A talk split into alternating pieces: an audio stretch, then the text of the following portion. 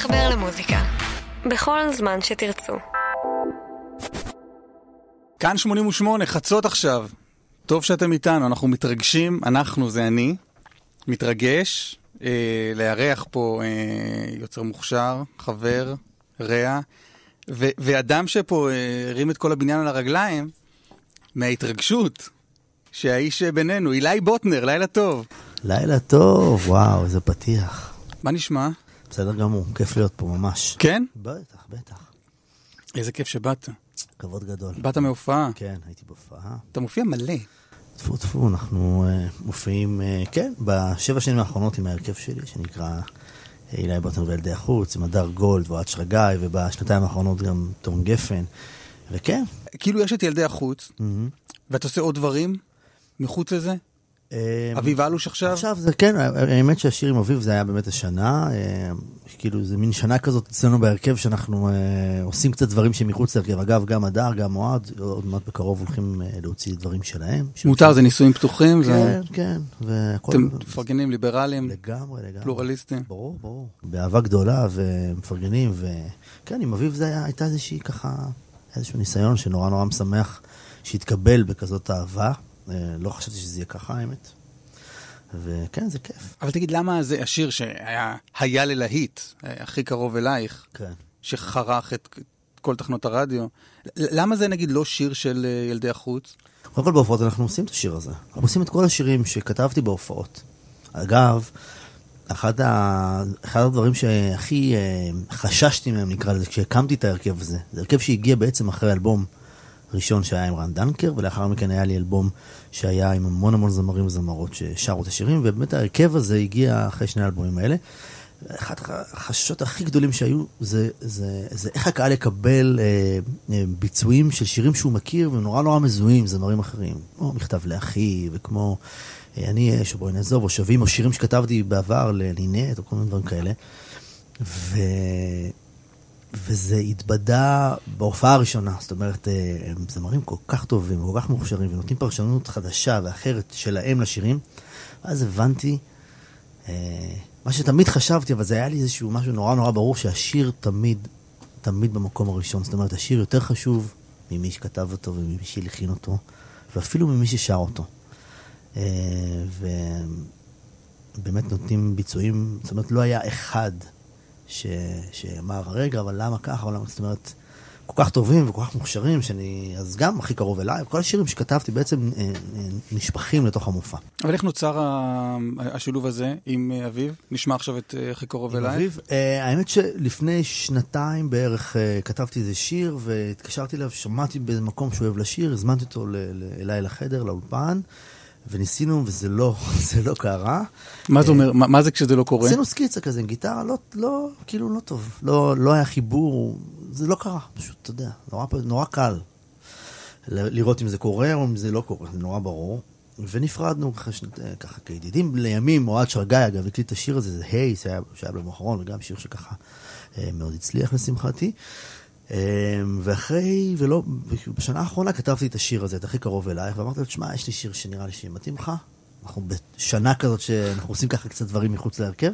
הוא הגיע וזה היה ישר בום, והדרך לאולפן הייתה מאוד קצרה.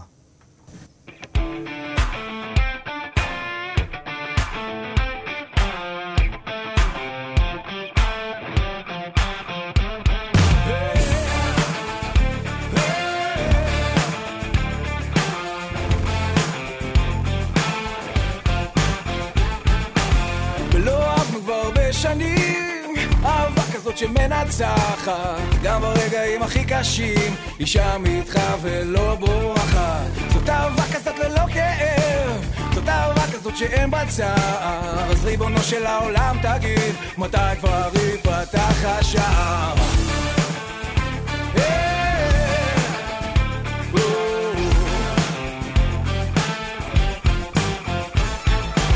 תגיד מתי בחרנו בתוך שקרים ופחד ואין את האומץ לנסות לראות מה שקבעו מתחת. וכל הזמן מול העולם הזה תסתכל הוא צוחק עלינו. אז ריבונו של העולם תגיד מתי יהיה שלום בינינו? שם איך הייתי מאושר. עומד מולך שם, הכי קרוב אלייך שם, כל העצב בעולם, הצער לא קיים, נשטף לו אל הים, ואז חוזר אלייך.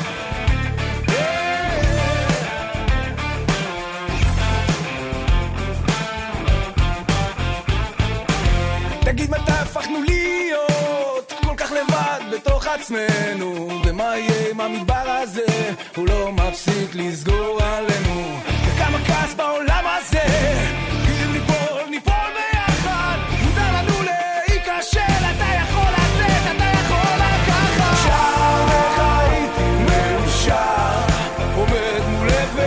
ושם נשקיע אותי עכשיו. הכי קרוב אלייך שם כל העצב בעולם.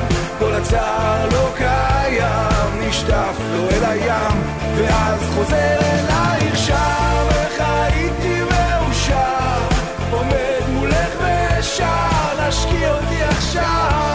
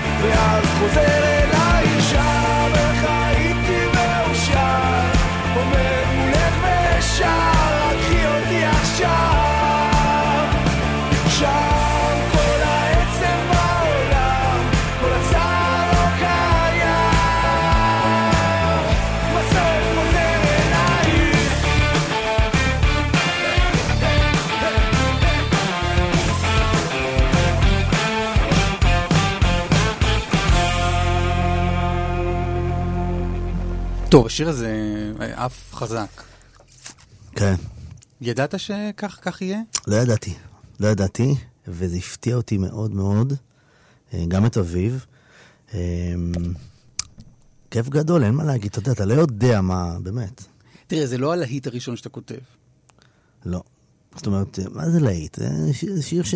די, נו. די, נו. שאנשים אוהבים, שאנשים מתחברים, שמושמע ברדיו. כן, זה לא, להיט. היו עוד, כן, היו בעבר. שאנשים מוצאים את נכון. עצמם אה, הולכים ומתופפים על ההגה, וזה, כן, נכון. בדרך לאולפן ל-88 בזה, כן, זה, עושים קאברים. ואז מה, עושים קאברים, וזה לא משהו שאתה, שאתה מרגיש, וואלה, יש לי פה להיט, אתה, אתה מרגיש את זה, אתה באולפן מרגיש את זה, כשאתה כותב, אתה אומר, וואלה, פתאום יש איזה את הליין הזה של הגיטרה, הוא, הוא טוב, הוא הוקי, כאילו, יש פה איזה עניין שהוא מוזיקלי, שזה...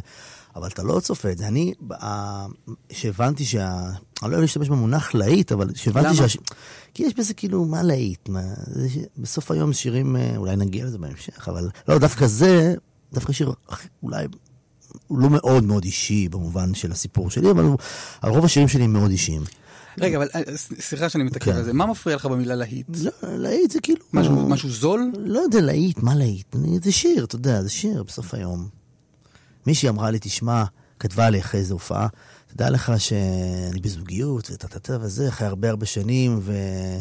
אה, וציטטה לי איזה משהו מהשיר הזה, את הפזמון, עומד מולך אה, כל העצב בעולם, כל הצער לא קיים, אני סוף סוף אין לי עצב בעולם, וכל הצער לא קיים, נשטף לו אל הים, חוזר, כאילו, אז כאילו, בסוף היום, אה, לא יודע, משהו בלהיט נשמע לי טיפה זול, כן. אבל, אה, אבל אני מבין, בסדר, זה מחמיא מאוד. לג- לגזוז היה את האוסף אה, 20 הלהיטים. נכון. הם אה, בגאווה אמרו, נכון. הנה, סליחה, יצרנו פה 20 כן. להיטים ואנחנו מאגדים אותם לכדי... אה, לא, שאחרים אומרים לי זה מאוד מחמיא לי, אני, אתה יודע, אני כזה, אני יודע, סמנטיקה, לא... אני חשבתי שתגיד משהו, שאלתי אותך למה זה לא חלק מ... מילדי החוץ. אני, אני הרגשתי שיש פה איזה, עברתם איזה, איזה, איזה, איזה מסע, שהוא המסע שלך, ובאלבום האחרון, בבית, זה אולי הכי, אולי הכי מובהק, וכאילו אמרת, אוקיי, רגע, אני לוקח רגע דרך צדדית מה, מהסיפור שלי, וזה לא שייך עכשיו לשים בתוך ילדי החוץ? אז קודם כל, אה, אה, כמו שאמרתי מקודם, השנה הזאת במשפחת ילדי החוץ היא שנה שבה אה, אנשים יוצאים ו, ו, ובודקים דברים חדשים. אני אגב, העניין הזה של שיתופי פעולה אצלי הוא מהיום הראשון. זאת ברור. זו הקריירה שלי בעצם. ברור. שיתופי פעולה. אז כאילו זה בסדר, אתה יודע, זה לא שאני עושה משהו שלא עשיתי עד היום. אבל כן, זה לא במסגרת ההרכב, כי כן, כמו שאמרתי מקודם, אה, השנה גם הדר, גם אוהד יוצאים בדברים שלהם, ואני הכי באמת מאושר ושמח, ומת כבר שאנשים ישמעו את השירים המאוד מאוד יפים שלהם. ואני במקביל עושה גם דברים שהם לא במסגרת ההרכב, אבל הכיף הגדול בהרכב הזה, שבאמת כל מה שקורה נשפך לתוך ההרכב ולתוך ההופעה, וההופעה הזאת מלאה, מלאה בשירים מכל השנים, והם עושים את זה מדהים, ואני אומר את זה בכל הופעה. אני מרגיש באמת אה, אסיר תודה ובר מזל, שאתה יודע, באמת פרפורמרים מעולים, זמרים מעולים, אתה יודע, מלאי ביטחון. בקיצור, כל מה שאני לא. באמת? כל מה שאתה לא? ברור. מה זאת אומרת? זה גם כאילו, מה זה common knowledge, כאילו איך אתה לא... ברור. אני, אני חסר ביטחון, אה, אני לא חושב שאני פרפורמר טוב. אתה יודע, אני, יש לי גיטרה. אני גם, אני אגיד לך מה. מה זה אומר חוסר ביטחון? אבל תראה, אתה, אתה, אתה, אתה כותב, אתה מלחין, אתה... תעוזה מטורפת להגיד, אוקיי, אני עכשיו, אני עכשיו מוציא אלבום הראשון עם רן דנקר, ואז אתה אומר, אני עכשיו לוקח את כל האומנים שאני הכי אוהב, נכון. אני מניח, כן. נכון? כן, זה כן. אנשים ש, שגם, עם, עם, ניגן, עם חלקם ניגנת, נכון. ואתה יודע, שמות כאילו מפוצצים, ריטה, נורית גלרון, פרברים. הפרברים. אתה מבין? הכנתי פה את, ה- כן? את השיר שלך עם לא הפרברים. כי, זה, כי למה, למה אני כל כך? כי זה נשמע כמו שיר של הפרברים. כן? זה מחמאה גדולה. זה, זה, וזה כאילו פנטסטי, זה שיר של אילי בוטנר שהוא שיר של הפרברים, כן. זה גם הטקסט, גם הלחן. אולי, אולי נגיע לזה, אבל, אבל איפה, מה חוסר ביטחון? זה, זה, זה, זה, זה, זה אדם שהוא חסר ביטחון אני עושה? אגיד לך מה, אני אה, לא חלמתי אף פעם לעשות את זה. זה לא היה חלום שלי. לא חלמתי לכתוב שירים. זה עד גיל 25-26 אפילו לא עניין אותי.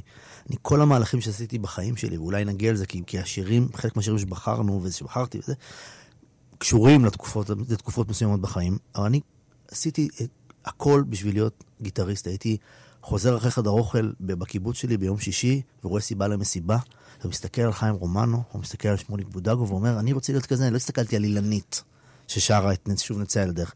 הסתכלתי על חיים רומנו שמנגן טון טון טון טון טון וכזה רציתי להיות, ממש. ועשיתי כל מה שאני יכול בשביל לעשות, בשביל להיות כזה. הלכתי ללמוד אצל המורים הכי טובים, הייתי נוסע לתל אביב, אחר כך... אצל חיים רומן. חיים רומנו, גם למדתי אצלו, ואחר כך ברימון, באמת, ובצבא וכולי, ו...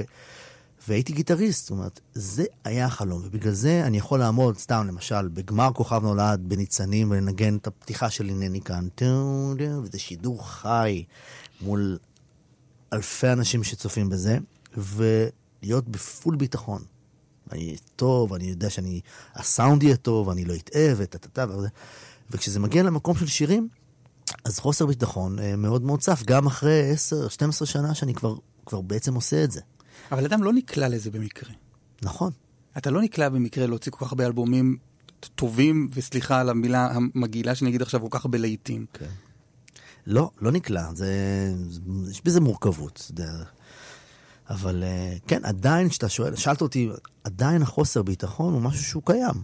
אבא שלי אמר, תפסיק להגיד שאתה חסר ביטחון. אני לא חסר ביטחון, אבל אני עדיין, אתה יודע, שמישהו בא ומחמיא לי למשל על שיר, אני כאילו מחפש את ה catch, כאילו, או למשל בהופעות. אתה יודע, זה יישמע לך אולי מוזר, אנחנו, אני מופיע המון שנים עם ההרכבים שלי, וכל פעם זה. אני תמיד מחפש את ה catch, מה הקהל בעצם בא. אני לא מבין את ה... זה עוד רגע נגמר הרי, חבר'ה, בואו. תעזבו, זה לא השירים האלה, וזה זה כאילו, ב- זה פוקס, כאילו, זה פוקס באיזשהו מקום. ממש ככה. מה שכאילו אף פעם לא היה לי עם ה... כש- כשהייתי נגן גיטריסט מלווה של זמרים. כאילו, אף פעם לא הייתה לי את המחשבה הזאת, שכאילו יפסיקו לקרוא לי. לא הייתי בטוח בעצמי. אני טוב בזה וזה. אבל הנושא הזה של השירים ושל החומר הזה, ובכלל גם לא שר, כאילו, אני... איך אתם, מה אתם באים? ו- וזה כל פעם מפתיע אותי מחדש. ו... זה משתפר אבל? כן, יש לי סביבה שעוזרת לי ולא אומרת לי, תשמע, אבל כן, אני לאט לאט מבין ש... כי, כי אתה מתחיל לשיר גם. פה ושם, אתה יודע, הבלחות, אני לא, לא זה, באמת... זה לא ילך ו... זה לא אם- ילך ויגבר? רק אם, אם זה ישרת את השיר, באמת. אם יהיה צורך, אם תהיה סיבה ממשית שאני, שאני אשיר, אז אני אעשה את זה, אבל אני לא, לא הולך עכשיו להוציא אלבום שנשאר, אני לא, לא רואה את עצמי כזמר. למה?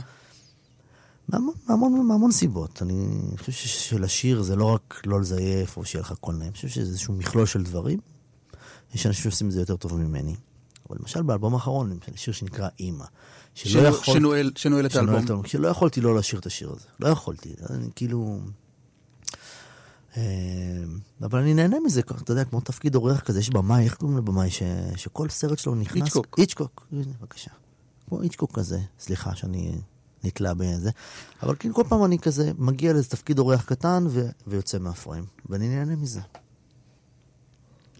טוב, יש לי מלא שאלות על מה שאמרת עכשיו, אבל בוא, בוא נתחיל אולי מהשיר הפותח את האלבום האחרון לעת של ילדי החוץ, שהוא... הוא הימם אותי, אני, אני חייב להגיד לך, הוא הימם אותי. איזה זה? אני לא שומע את האלבומים שלי. אתה, אתה מכיר אבל את האלבומים שלך? אני מכיר, אני לא יודע את הסדר של השירים, אני לא שומע את השירים אחרי שהם uh, מוקלטים. ואני נשבע לך. כי אני בעבודה סזיפית. אבל אתה, אתה מסדר את האלבום, אני מניח. לא תמיד. באמת? יש את בחור בשם גדי גידור, שהוא איש וואלה. יקר ואהוב, הוא מלווה אותי מתחילת הדרך, ממש ממש. וואלה. נפגשנו פעם בשדה התעופה בברלין, הייתי גיטריסט של עברי, נסענו להופיע, הוא הגיע מטעם חברת התקליטים של עברי, ושם נפגשנו, ועד היום הוא איש, אה, הוא השני לשמוע כל שיר שלי. אז, אז uh, יש אומן אה, שקוראים לו אילי בוטנר, כדאי לך כן, להכיר, אוקיי. הוא הוציא אלבום שנקרא בית, יחד עם ילדי החוץ, אני אכיר לך. זה אני מכיר. יש לנו שעתיים, אני אכיר לך את uh, תהילה, אין, אין, קח אותך יד ביד, אין, אין, אין, אין מה לפחד. השיר הפותח זה היי. או, כן, חשבתי שזה זה. והוא הימם אותי כי, כי הוא הוריד לי איזה אסימון בקשר אליך. כי היה, עד, עד לרגע הזה, אני לא, הרגשתי קצת מרוחק ממך. אוקיי. ופתאום כאילו הרגשת ש... הרגשתי ש...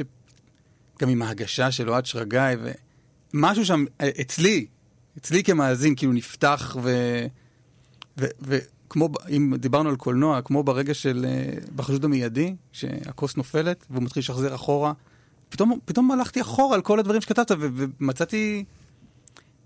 בוא נשמע רגע. אוקיי. Okay.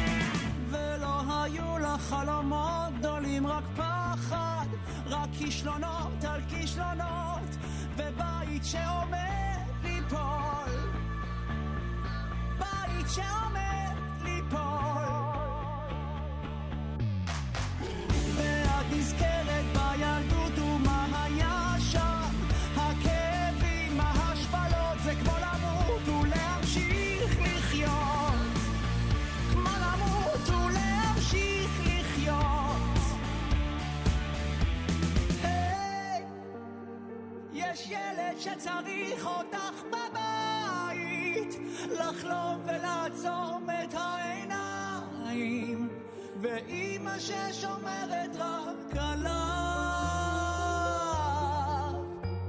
היי, אף פעם לא אמרתי מה גאה בי, עוד שיר מסתיר את מה שלא היה לי, החזיקי את ידי אל תעזבי. Esa je, der Kamigrasch, wenn's auf nah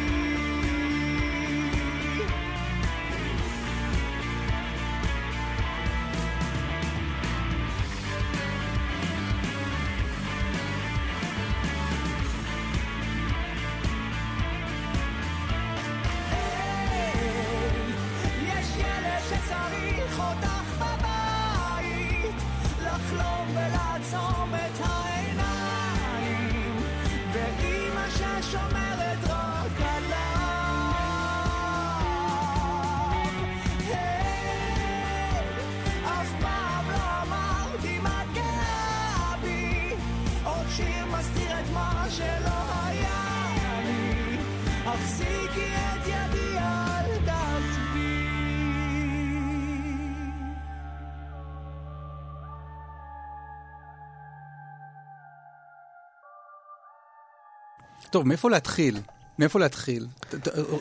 תגיד משהו על, על, בכלל על האלבום הזה, על בית. קודם כל אוהד שרגאי הוא נפלא, והוא מבצע אדיר ורגיש, ואת השיר הזה הוא הקליט פעם אחת. בא מהבית, הקליט את השיר, הלך הביתה, אחר כך הגיע עוד איזה שלוש-ארבע פעמים לתקן, אבל שום דבר מהתיקונים לא נשאר. יש בו טייק מההתחלה ועד הסוף. אה, ואני בהופע- בהופעות מוצא את עצמי הרבה פעמים דומע בשיר הזה, כי הוא שיר... אה, הוא שיר, אה, לא יודע, לא יודע אפילו איך להגדיר אותו, לא יודע, עצוב. אה, מצד אחד אני, אני נורא שמח שהיה לי את, ה, את האומץ לכתוב כזה שיר. לקח לי חמישה אלבומים להגיע למקומות האלה.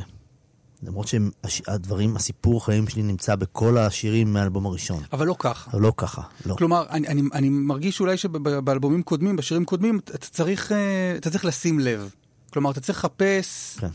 גם מהאלבום הראשון שעשית עם אה, רן, ו, וגם בהמשך, אתה צריך לחפש. ופה אתה, אתה כולך בחוץ. אבל אה, למה אוהד הקליט פעם אחת? כלומר, אתה לא, כ, כמנהל עבודה, אתה לא, אתה לא יושב עליו טייק טייק עד שזה כמו שצריך? הוא היה באיזשהו מצב עם עצמו שהוא הקליט ואמר אני לא יכול יותר והלך. ממש ככה. זאת אומרת, אה, והוא שר אגב מהמקום שלו, יש לו גם, זאת אומרת, הוא לא שר מהמקום שלי.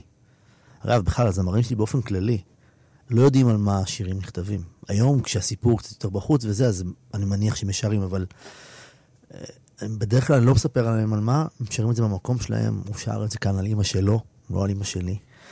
ואני זוכר ש... שהייתי נורא לחוץ אה, ש... שבועיים, שלושה לפני שהשיר הזה היה אמור לצאת לרדיו. כי לא השמעתי לאמא שלי שום דבר מהאלבום הזה. לא לאמא שלי ולא לאבא שלי. וממש אני זוכר שהייתי בחוסר שקט עם עצמי, והתקשרתי אליה ואמרתי לה, אמא, תקשיבי, אני מגיע, מגיע לקיבוץ, אני רוצה להיפגש איתך, יש לי כמה דברים להשמיע לך, שירים חדשים וזה, ונלך לאכול וזה. והיא, כן, בטח, וזה וזה. אמא שלי, קודם כל שיפודים וזה, טירת הכרמל, קניתי אותה, ישר, לא הייתה לי תוכנית, הייתי נורא לחוץ. אז אמרתי, תשמעי, הולך לצאת אה, שיר חדש, אה, מתוך אלבום חדש, שידבר על כל ה... על הגירושים שלכם, שלך ושל אבא, על הילדות בבית הילדים. אה, זה אלבום מאוד מאוד חשוף, אני רוצה להשמיע לך את השיר הבא. הם התגרשו כשהיית בן כמה? הייתי בן עשר. ואח שלך, הבכור, עופר? עופר גדול ממני בשש שנים.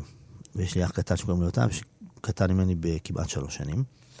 השמעתי לה את השיר הזה, בשיפודיה גם, מחזה סוריאליסטי, תחשוב. בשיפודיה? בשיפודיה בטירת מה, הכרמל. אוזניות כאילו? כן, של אייפון כזה. אמרתי לה, תקשיבי, זה... הכנת אותה? מה, מה אמרת? עשיתי לה הכנה, כן, ריכוך, ריכוך. תראי, זה לא, זה לא בהכרח רק עלייך, זה גם עלייך, יש פה עוד דברים, זה מה... טוב, זה אימא, כמה, כמה אימהות כבר כן, יש. בדיוק. והיא הגיבה, תשמע, זה, זה, זה היה רגע מאוד מרגש וקשה, והיא פתאום ביקשה לשמוע את זה שוב, והיה את המשפט, אף פעם לא אמרתי מה את גאה בי, והיא אומרת לי, אבל תמיד אמרתי לך שאני גאה בך. כל מיני דברים כאלה שאתה... זה, זה, זה רגע קשה מאוד, רגע קשה מאוד. ו... ואז מה, זה הופך להיות איזה חצי עימות? כלומר, אתה, ש, שאתה בא, הרי זה, זה מין שיר תוכחה. אמ, כן. מאוד קשה, שאני מניח, שאני מניח שלה היה מאוד קשה לשמוע. בתוך השיר הזה יש, יש בעיקר את הסיפור שלי, אבל יש בו גם למשל את הסיפור של אח שלי הגדול. אח שלי הגדול, אנחנו אה, בעצם אנחנו אחים מאותה אימא, אבל לא מאותה אבא. ואח שלי הגדול, בתור ילד, היה, אה, מחכה תמיד שאבא שלו יבוא לבקר אותו, למשל.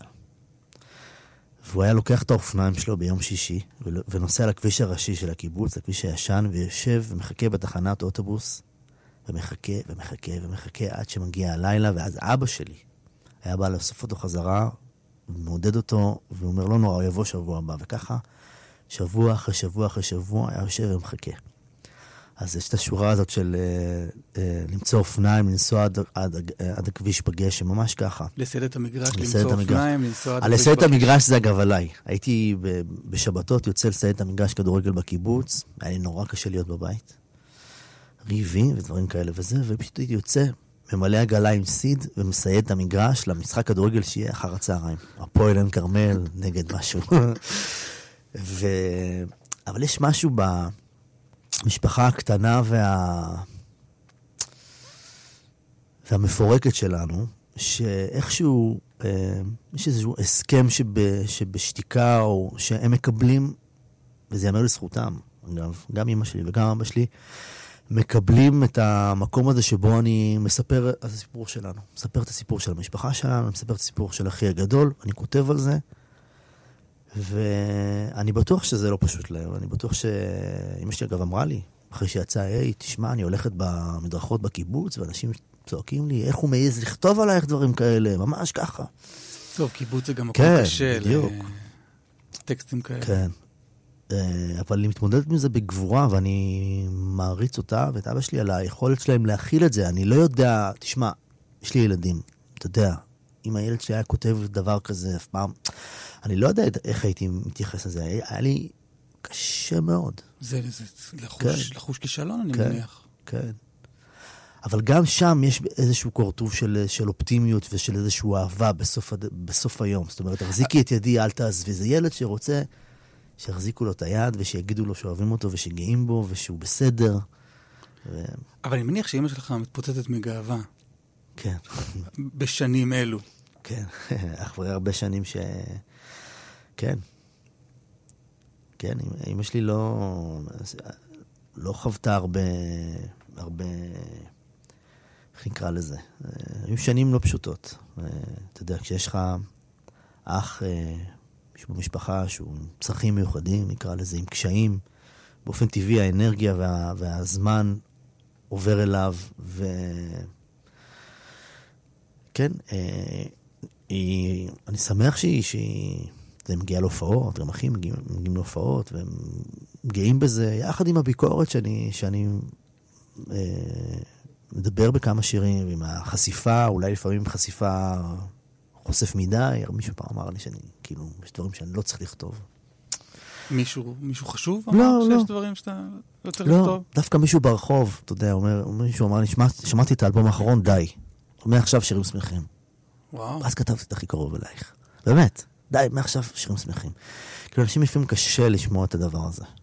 אבל אני... כי אפשר לטעות, כי אפשר לטעות. כי כי, אני- כי עם כל, ה, עם כל ההפקה, וה, נכון. והכל נשמע happy נכון, נורא. נכון, נכון.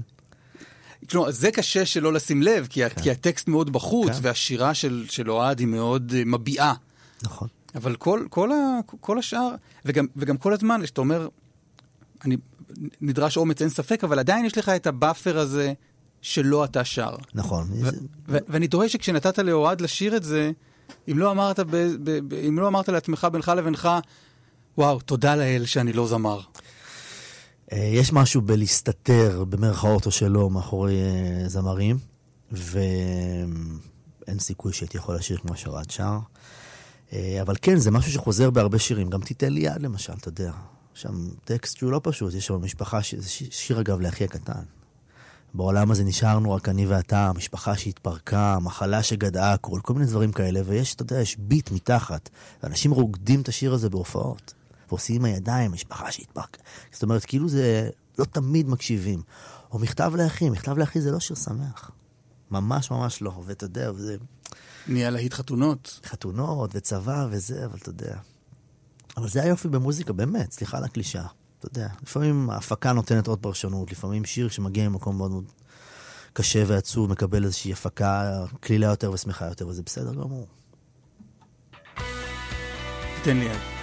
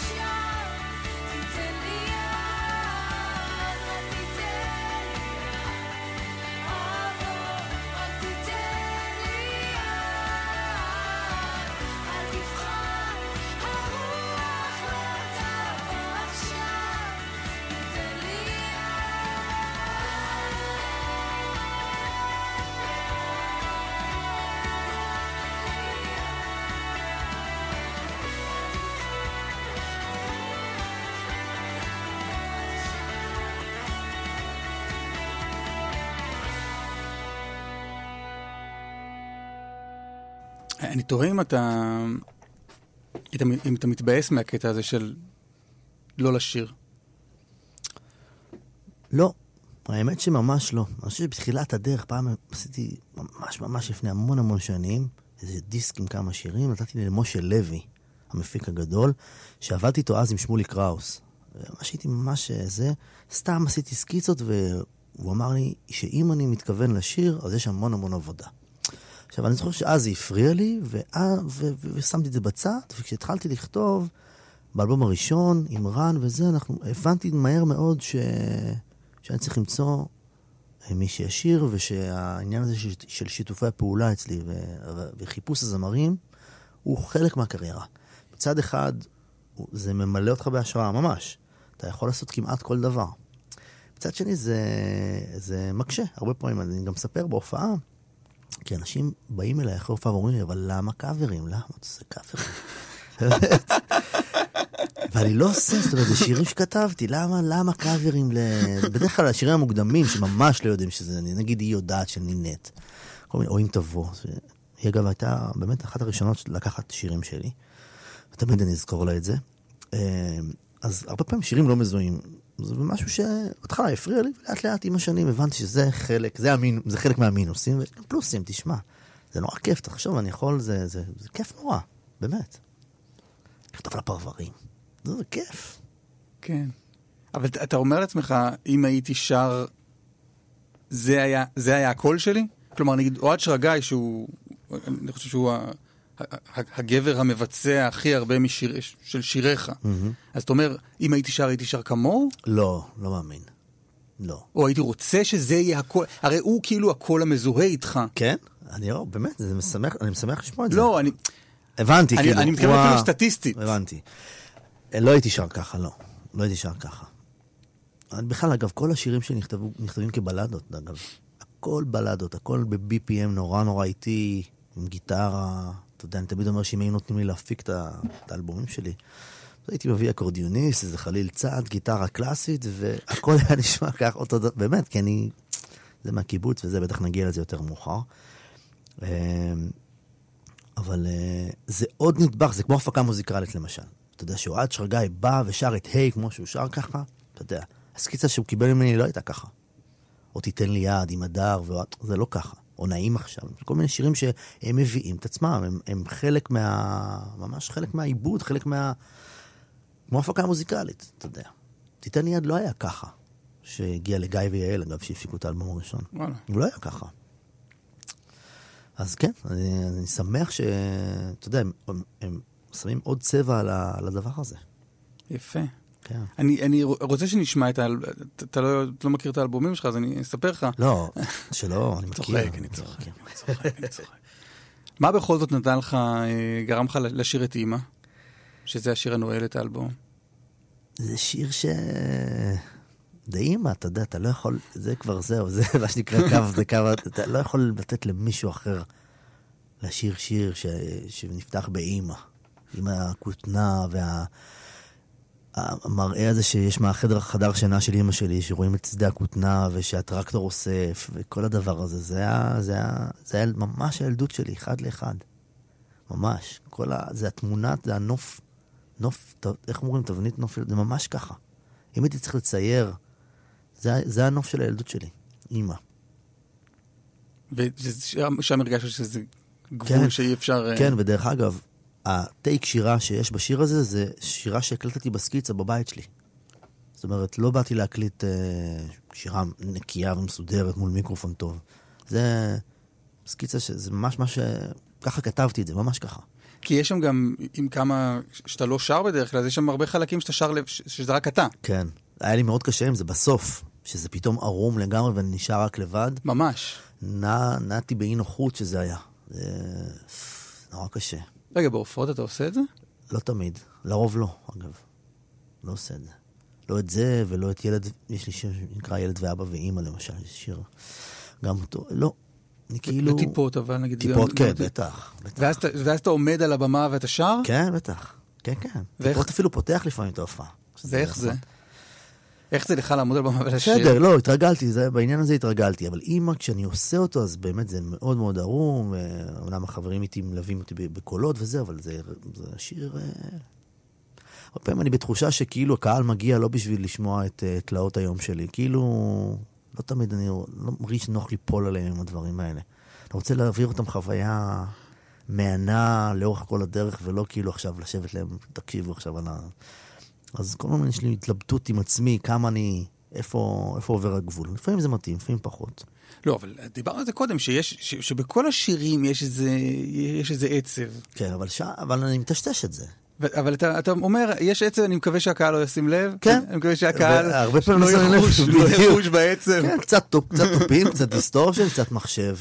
והנה, הכל בסדר. כן, ובאמא אין איך להסתיר את זה, אין אתה איך אומר. להסתיר, כן. אז אז אולי תגיד רגע לפני שנשמע את זה, תספר אולי משהו על הקיבוץ. אה, משהו על הקיבוץ? וואו. קיבוץ, תשמע, אני, אני עוד מעט... אה, משווה את הזמן שאני חי בתל אביב לזמן שאני, שגדלתי בקיבוץ. זאת אומרת, אני, אני עזבתי לתל אביב חודש אחרי שהשתחררתי. ועוד מעט אני משווה את, את הזמן הזה. אני חי ונושם את הקיבוץ בכל מאודי, וכשאני כותב, אני כותב מנקודת מבט של ילד שגדל בקיבוץ, שרץ בדשא ובשדות, ואין לי אף שיר שהוא שיר תל אביבי, מה שנקרא. מנקודת מבט של איפה שאני חי היום וגר היום בתל אביב. למה? כי אני, אני לא, לא משהו שאני שולט עליו. אני, כשאני יושב וכותב, ואני סוגר את הדלת בחדר שלי בבית, אני חוזר לקיבוץ עין כרמל, ול, ו, ולחוויות ילדות שלי וחוויות הנעורים שלי ולמשפחה שלי שם. כי משם, אה, משם הכל אה, מתחיל ממש. זאת אומרת, ה... לא תכננתי, אמרתי לך את זה מקודם, אני לא תכננתי לכתוב שירים. לא חלמתי על זה אף פעם, ממש. ומצאתי את עצמי יושב אה, וכותב על דברים שלא נגעתי בהם אף פעם בחיים שלי. אף פעם. והדרך היחידה שבה אה, אני נוגע בהם ומתמודד איתם הם דרך השירים. בגלל זה אני גם לא כותב הרבה, דרך אגב. כי מבחינתי זה שוב לחזור לדברים שהם איזשהו פצע כזה פתוח, ו... ואני מרשה לעצמי אחת ל- לבוא ו... ו... ולגעת בו. אתה לא כותב הרבה? לא, לא. כותב מעט מאוד לצערי, והייתי שמח לכתוב הרבה יותר. אני... רגע, בית זה האלבום החמישי, חמישי. הרביעי? חמישי שלך. מחשיבים אוסף? לא, אבל באוסף היו שירים נכון, חדשים. יפה. אם- מישהו פה עשה תחקיר. אם באוסף היו שירים חדשים, אז זה נחשב... כן, אה, נחשב, יש. אז חמישי. חמישי, כן. תשמע, אתה לא מבוגר מאוד. 40? חמישה אלבומים בגיל 40, זה יוצר פורה, אני מצטער שאני שובר כן? לך איזה... טוב. כן? לא, אני בתפיסה שלי, כנראה מהקיבוץ, אתה יודע, באמת, העניין הזה של המוסר עבודה. זה משהו שאתה יודע, לקום, אני רפתן הרי בהשכלתי, בהכשרתי, אני מדבר פה עם רפתן, כן? אה, טוב לדעת, כי אם יהיה פה איזה קרייסס אה, עם הפרות ב-88, יש לי מידע, אני חולב ראשון, לא באמת. יודע לעשות אה, כל מה שצריך, אבל... עדיין, כן? אם אתה בטח. פרה, אתה תדע מה אני שאני לעשות. מריח ריח של רפת, לפני שבועיים הופענו בקיבוץ גבעת חיים, ופתאום באיזה שיר הגיע איזה משב של ריח של רפת. עכשיו, כל החבר'ה איתי עירוניים, לא מבינים, חוץ מהדר גולד שעבדה, למדה בבית ספר חקלאי, אז היא יודעת להעריך מה זה ריח של רפת. ואמרתי, תקשיבו, זה רגע ש... שזר לא יבין זאת. אני עומד פה ו... ו... ואנחנו שרים את השירים, ופתאום מגיע הרפת הזה, ואני חוזר אחורה ל... לחליבות ולכל התקופה הזאת, שהיא תקופה מופלאה. ממש ממש. רציתי להגיד עוד משהו, וכאילו פתאום אה, שכחתי אותו. היינו בזה שאתה לא כותב הרבה, ואני ניסיתי להוכיח אותך, כן. והראיתי לך שאתה כן... אה, כן, נזכרתי. ישבו פה אורחים שכאילו, אתה יודע, יודע. יושבים שנים על לנסות לכתוב משהו. לא, לא, כן. זה, לא, אני לא כותב הרבה בשביל עצמי, זאת אומרת, ראיתי... תאזין לתוכניות. אילי, אני תאזין לתוכניות. אני תאזין, אני ואז. תשמע, ותדע, במדובר. לא, אבל יש עניין באמת של הקיבוץ, של העניין של העבודה וכל הדבר הזה. אני נורא, למשל, אומר לאשתי, שכשאני הולך להופעה, תגידי לילדים שאני יוצא לעבודה. זאת אומרת, אני הולך להופעה, נכון, אבל תגידי להם שאבא הלך לעבוד. זה נורא חשוב. אני אגב לא מתייחס לזה כעל עבודה, למרות שזו העבודה שלי, אבל נורא חשוב לי שהם ידעו שאבא הלך לעבוד. לא הלך לנגן עם גיטרה ולשתות בירה. אבא הולך לעבוד. המוסר הזה של ה... המקום הזה של העבודה הוא נורא חשוב לי. נורא חשוב לי שילדים, זאת אומרת, ש... שידעו שאני בבוקר, שאחרי שאני שם אותם בבתי ספר ובגן, אז אבא עובד. אבל אבא עובד, אתה, אתה לא מתייחס לזה באמת? אתה לא מתייחס לזה לא, כעבודה? לא. כל, כל הופעה אתה לא... לא, לא. לא יכול להתייחס. הרי יש. הופעות, אני מניח, שלא תמיד בא לך עליהן. נכון, אבל אין דבר כזה, לא. אין, אין, אין. כשהילדים שלי היו בכיתה, בני שלוש בגן, שאלו אותם שכל ילד יספר מה ההורים שלו עושים. אז הגיעו ל... יש לי תאומים, איתי ויואב, יש לי בת קטנה שקוראים לה אורי. שאלו אותם מה ההורים שלכם עושים. אז הם אומרים, אמא עובדת אה, במשרד, ומה אבא עושה? אבא כותב שירים. זאת אומרת, אבא לא עובד, אבא כותב שירים. אז אה, זה אגב ריגש אותי מאוד. כי יש זה משפט יפה. אני כן. לא- אני לא אני לא שמתי את הדגש על- על היעדר המילה כן. עובד. אבא כותב שירים. כי יש שיר נורא יפה של יונתן גפן, שיש אבא ש... אתה מכיר את זה? כן. יש אבאים שזה, זה, זה, כן. ובסוף בסוף, ואבא שלי יושב וכותב שירים. נורא יפה. אז דווקא לא אבא, נחזור רגע לאימא. האמא.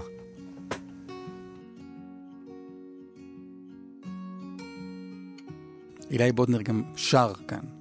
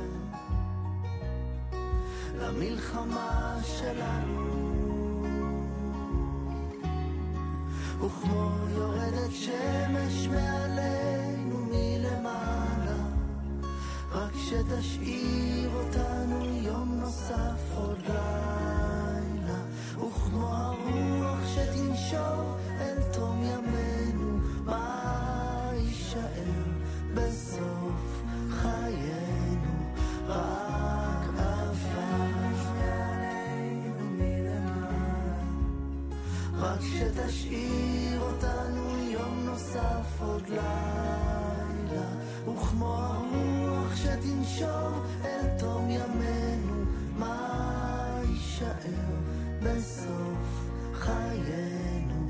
רק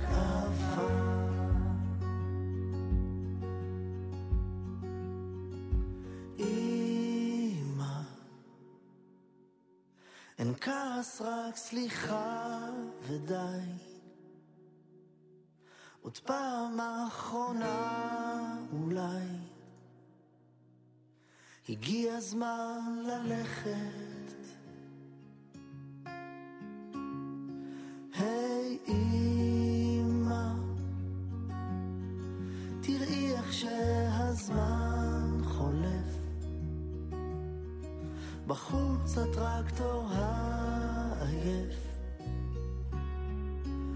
אסף את הכותנה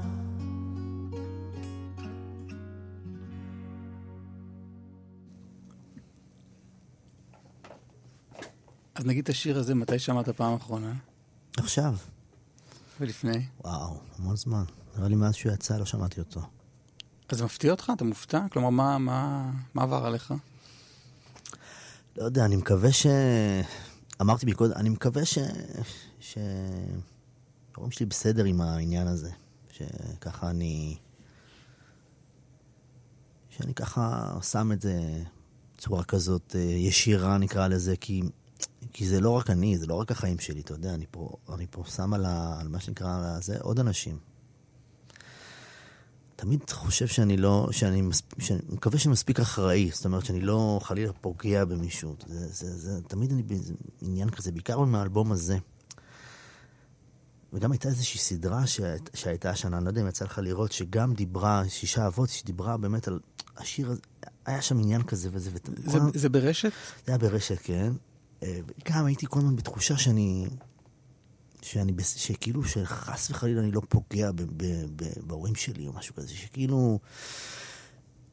איכשהו אני מצליח, כמו השירים שאני מטשטש אותם עם תופים וזה וזה, גם פה איכשהו לא זה, ואני... זה הדבר היחידי שהטריד אותי בסדרה הזאת, שאני חס וחלילה לא אפגע בהם, באמת. אבל הם היו חלק מזה, נכון? כן, כן, הם- רואים שם דיאלוג כן, גם עם אבא כן, שלך וגם עם כן. אמא שלך. מהמם, כן, זה היה גם קשה לי נורא. זו סדרה שהייתה לי, הייתה חמישה ימים, סך הכל חמישה ימים, אבל מה- מהבוקר עד הלילה, חמישה ימים, שקריאה, ממש קריאה, כאילו קריאה רגשית. כאילו, תחשוב, חמישה ימים, דברים ש... שבחיים לא נגעת בהם, אולי בשירים וקצת. פתאום אתה צריך להתמודד עם הדבר הזה מול מצלמה, ו... כן, יש שם דיאלוג עם אבא שלך, כן, כן. שאתה אומר לו משהו שלא כן. אמרת אף פעם. כן, זה... זה היה לי מאוד קשה גם אחר כך, הרבה הרבה זמן אחר כך. ואז כשזה יצא, לא הייתי בארץ. נסענו עם הילדים, היינו בתאילנד, וכאילו אמרתי, איזה מזל שאני... יש איזה מנגנון הדחקה כזה, אתה יודע. כמו לא לשמוע את השירים שלי, זה קצת מאותו מקום, אתה יודע. הייתי, שמחתי שאני לא בארץ.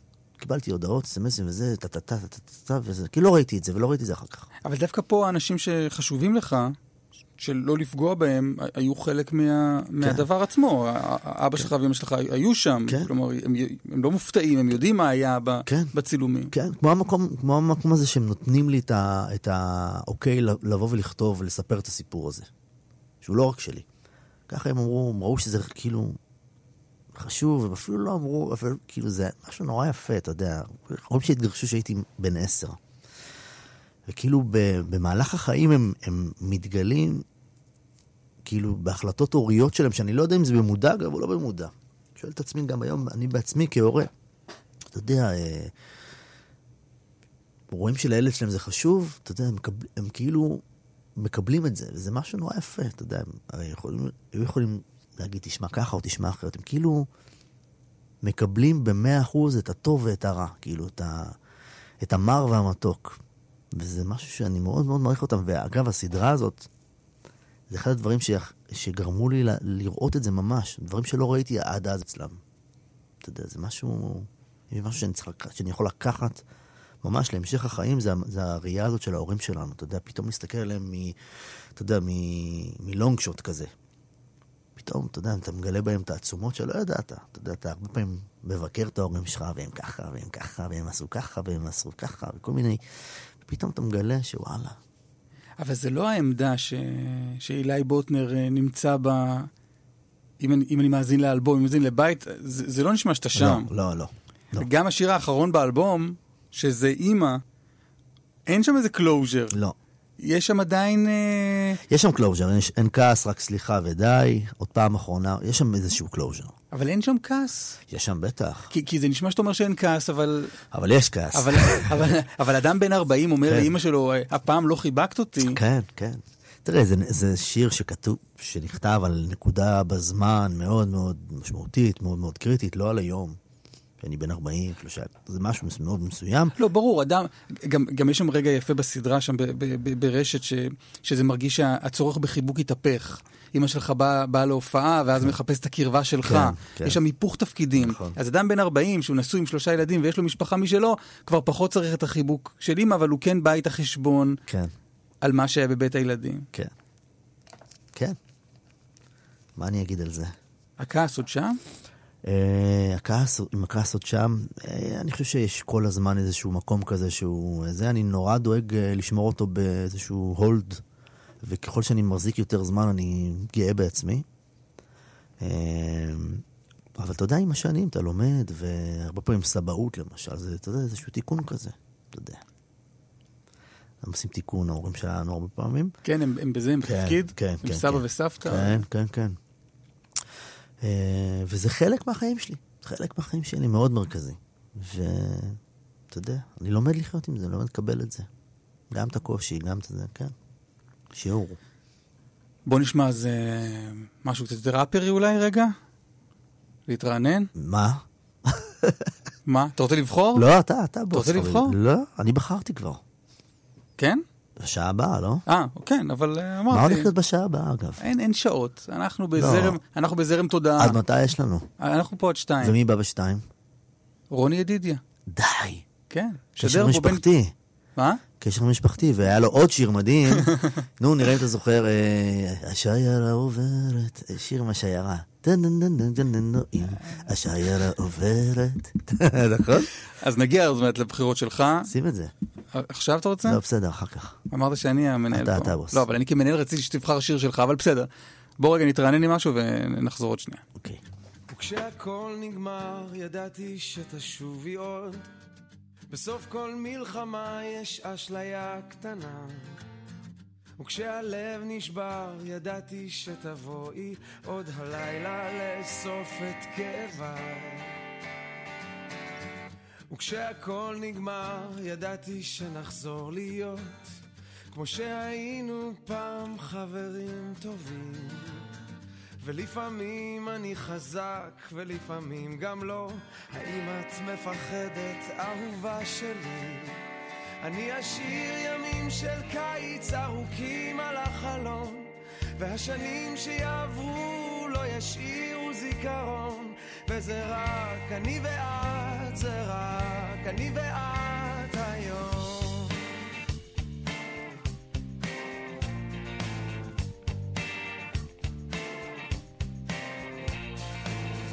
וכשהכל נגמר, חלמתי אלף חלומות על כל מה שהספקתי ועל מה שלא. ואם אני ראוי, האם אני יכול להיות זה שירדם איתך היום? ויעברו שנים ויתחלפו להן עונות, וגם אנחנו נזדקן, את עוד תראי. על הפנים ועל השערות הלבנות, מתחברות להן שנים. אני אשאיר ימים של קיץ ארוכים על החלון, והשנים שיעברו לא ישאירו זיכרון, וזה רק אני ואת, זה רק אני ואת היום. אני אשאיר ימים של קיץ ארוכים על החלון, והשנים שיעברו לא ישאירו זיכרון, שזה רק אני ואת, זה רק אני ואת, זה רק אני ואת היום. וזה רק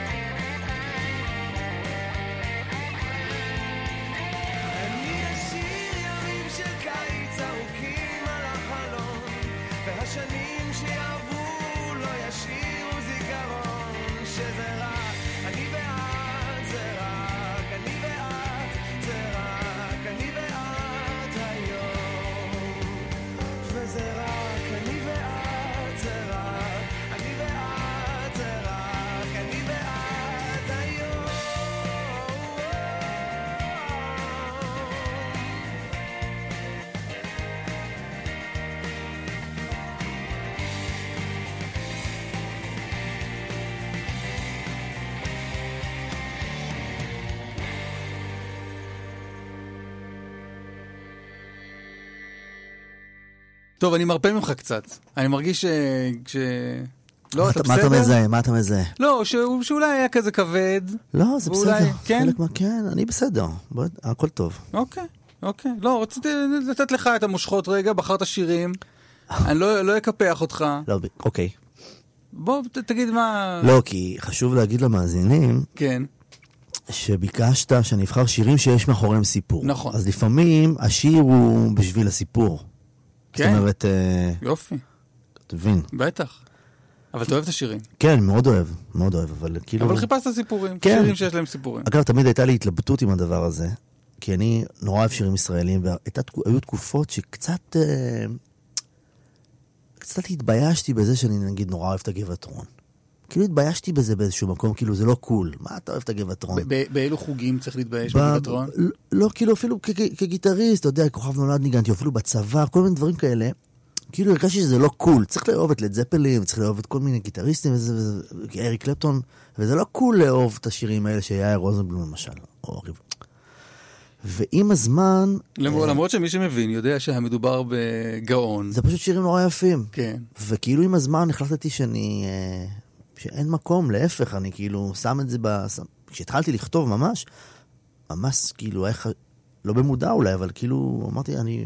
לא, לא, אין, אין, להפך, כאילו. אבל על זה, על זה גדלת, ועל כן. זה אתה... והיום אם אתה, שם, אם אתה נכנס לאוטו, אתה שם, לא יודע, איך, איך אתה צורך מוזיקה, מה אתה... כן, כן, ככה, באוטו. אז אתה שם כזה... בשביל להתרגש ממש? כן, לא, או, או להעביר נסיעה, מה... מה, רק אה, זה ברור, נעמי שמר, רוזנבלום, נחצ'ה, גבעתרון. אלא אם כן זה רשת ב' וזה בוקר, ואז אתה... ואז אני מקשיב, כמובן. מה, מה הסיפור עם קלמן? מה רצית להגיד על לא, קלמן? אני אגיד לך מה, יש כן. לפעמים ימים שאני כאילו לוקח את הילדים, מפזר אותם במסגרות, ושעה שמונה ועשרה בבוקר, ואני אומר, כן. אני עכשיו לא יכול להיכנס ולכתוב שיר. לא קורה. אז אני נכנס למה שנקרא השלמה. אני נכנס למיטה, מדליק את הטלוויזיה, עושה סליפ לחצי שעה כאילו, ורואה אותך ואת קלמן. וואלה. כן, אתה- מבין? אתה נהנה? מאוד, כן. מאוד. אתה, אתה בענייני אקטואליה? אתה חדשות וזה, אתה... כן, כן, אתה יודע, פחות או יותר, מאוד אוהב אה, העניינים, אה, מעניינים אותי ענייני, ענייני צבא למשל. כן. כן, כן. אוהב, אוהב, קורא על זה קצת וזה, כן. אבל זה לא משהו שייכנס מתישהו לכתיבה שלך. לא, לא נראה לי. כי זה לא... מה, כתיבה פול... לא, לא. הכתיבה שלי היא כתיבה מאוד אישית, וכאילו משם, אני- משם זה מגיע. אבל מעניין אותי, כן. כי זה לא מספיק מסעיר אותך כדי ש... מוזיקה אצלי ושירים אצלי מגיע, זה משהו אישי. אני מתחבר לשירים אישיים. אני אוהב, לא רק, זאת אומרת, זה, זה מה ש... זו מוזיקה בחיים שלי. זה מה שמפעיל אותך. כן. לא מחפש... אה, אתה יודע, אני מאוד מעריך, אגב, כאלה שיודעים לעשות את זה ועושים את זה טוב. אצלי זה כאילו, אתה יודע, אני אוהב... אני אוהב סיפור אה, אישי מאחורי דברים כאלה. אז מה אתה רוצה שנתחיל? לא יודע, מה יש לך? מה, מה הראשון? יש הגבעתרון פה, אתה רוצה שנתחיל עם הגבעתרון? גבעתרון, אפשר לספר לך את הסיפור על הגבעתרון? כן. תקשיבו, אבל אני מה זה מצטער מהמאזינים שכאילו, הם בטח נטשו כבר, נכון? לא, כאילו, לא, הרי בוא, 88 משמיעים הגבעתרון? בוא. מה, השמיעו פה דברים... לא, מה? השמיעו פה דברים... אגב, אם היית מביא שירים ש... שכולם מכירים, אז מה מעניין בזה? אוקיי. מה מעניין? טוב, שלא תשלם על זה אחר כך, שמה זה? שמה? מה השמעת על גבעתרון? בוא. מי? אתה... אני לא יודע, אני לא אגיד את השמות. אלדד קובלנץ יצלצל, יגיד, פה לא יהיה גבעתרון! לא, אבל אני אגיד לך מה. הפוך. המון. סיפורים, אוקיי, אז אני שמח. המון סיפורים קשורים ל... דיברנו מקודם על הקיבוץ, זה משהו מאוד מאוד מרכזי בחיים שלי. אצלנו בקיבוץ יש אה, מה שנקרא שנת בר מצווה. שנת בר מצווה זה שנה שבה אתה עושה משימות, באמת, כל השנה עושה משימות עם בני הכיתה שלך, והפינאלה זה מופע. אתה עושה הופעה בדשא הגדול של הקיבוץ. אבל רגע, בר בבר מצווה? כלומר, בבר מצווה, אוקיי. כיתה ז'. ואתה עושה חזרות לקראת הדבר הזה, וזו חוויה באמת בלתי נשכחת. ובתור ילד הייתי רואה את הבר מצוות של החבר'ה הגדולים ממני, ותמיד היה רגע שהיה נורא נורא מרגש אותי, מגיל נורא קטן. זה נקרא רונדו אצלנו בקיבוץ. מזמינים את ההורים, ושמים את השיר של הגבעתרון, שתכף נשמע אותו, והילדים רוקדים עם ההורים, וזה היה רגע שאי אפשר להסביר אותו במילים כמה הוא היה מרגש, כי הוא... אה, למי אכפת מה שיהיה, ואם יבוא היום... ואני זוכר שכשהגיע הרגע הזה, ואני... והכיתה שלי חגגה בר מצווה, ההורים שלי כבר היו גרושים. אה, ואני זוכר את הרגע הזה שהוא היה רגע מצד אחד נורא משמח, כי נורא התרגשתי במשימת בר מצווה, והופעה מול כל הקיבוץ, וזה וזה, ומצד שני אני רוקד עם ההורים שלי ואני מרגיש... אני זוכר את זה כרגע נורא עצוב, כי השיר הוא נורא נורא שמח. נורא אופטימי, ואם יבוא היום למי אכפת בכלל מה שיהיה, וזה, וזה, ואז... ההור- והרגשתי את ה... ועד היום כשאני שומע את השיר הזה, זה תמיד זורק אותי לרונדו, על הדשא בקיבוץ, עם ההורים שלי, אבא מצד ימין, אמא מצד שמאל, ואנחנו עושים איזה עניין כזה, ואני בפנים, אני עצוב מאוד. וזה מה שזה מזכיר לי. אבל בכלל הקיבוץ, הוא, הוא, הוא, הוא, הקיבוץ נצרב כחוויה טובה, כן, אני שואל. כן, הקיבוץ, עין כרמל בשבילך, חוויה נפלאה, עין כרמל זה מקום מדהים, וזה בתוך זה לא הקיבוץ. מחזיר אותך ל... ל... הקיבוץ לא. הסיפור המשפחתי שקרה בתוך הקיבוץ הוא משהו נורא מרכזי בחיים שלי. אבל הקיבוץ כקיבוץ, חוויה מדהימה. מדהימה.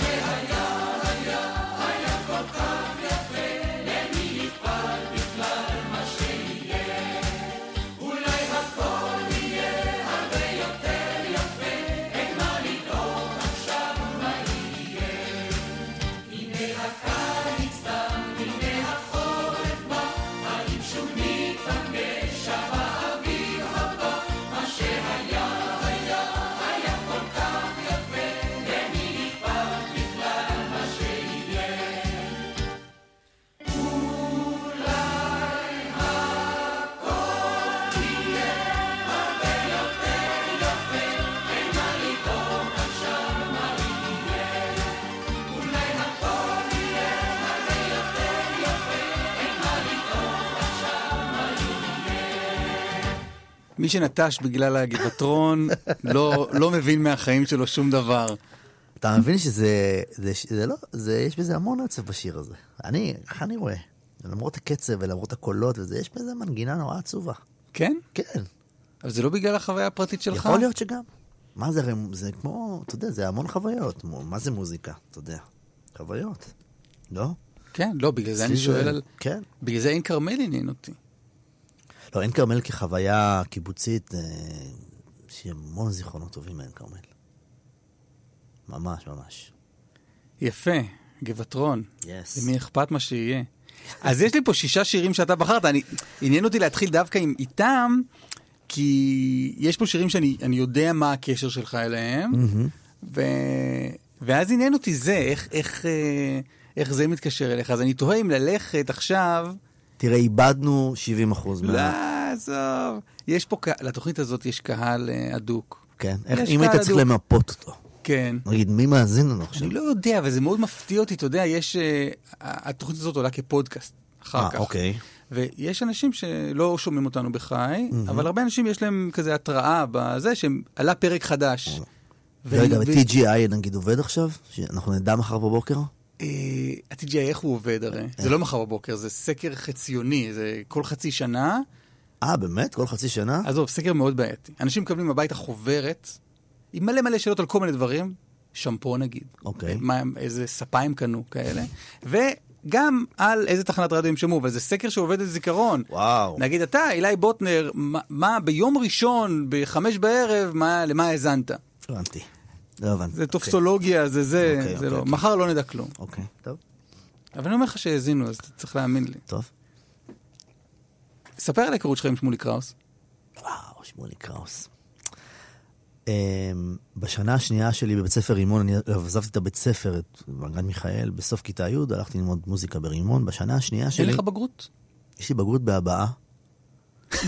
ואתה צוחק, 70. אתה יודע מה זה בשבילי 70? הכי גבוה שאי פעם קיבלתי זה 70. באמת. אז יש לך ציון אחד. ביוד עושים בגרות אחת, נכון? כן. מה עושים, הבעה? ביוד? לי הראשונה הייתה אזרחות. לא, אז ב- בקיבוץ זה משהו אחר, זה הבעה. אוקיי. אז לכם יש כן. מערכת חינוך קיבוצית נפרדת, אני מכבד אותה. יש גם אגדה של פסח אחרת. אני נכון. מזמין אותך לעשות פעם נכון. אחת בקיבוץ, זה נשמח לבוא. חצי מהזמן. טיק טק וזה. אה, באמת, חשבתי שבגלל שיש כאילו מסכת נפרדת, אז כאילו השקעתם ב...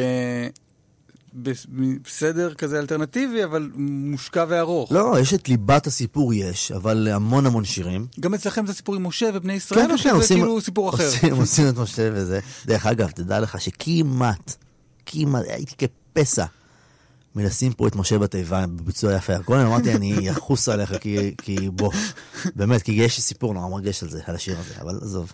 זאת אומרת, לא נמכור את לא, לא. השירים בשביל הסיפורים. לא.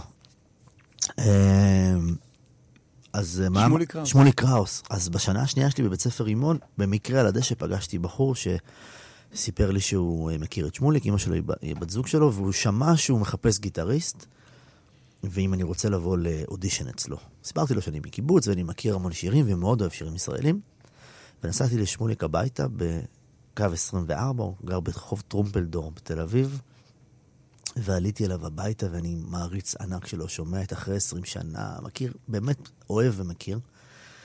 ודופק בדלת והוא פותח לי, שמוליק הגדול, פותח לי את הדלת, אני נכנס, שיחה מאוד מאוד קצרה, אם אני אוכל להגיע לחזרות. פעמיים בשלוש בשבוע, אמרתי כמובן שכן, מה, מה יש לנער בן 16 וחצי, 17 לעשות? עזבתי, עזבתי, אה, וואו, 16 וחצי, עזבתי 17. הכל, כן, זה, לא, זה היה לפ- לפני צבא, זאת אומרת, עזבתי באמת הכל, עזבתי את המעט חברים שהיו לי, את הקיבוץ, כאילו, הייתי חוזר לישון בלילות, אבל הייתי לוקח אוטובוס ב-6 בבוקר, מאסף 921, מי שמכיר, זה אוטובוס שיוצא מחיפה, ועוצר בכל תחנה עד לתל אביב, אבל בכל תחנה, נכנס לחדרה, על הכביש הישן, באמת, כמה זמן זה לוקח? שעתיים וחצי. וואו.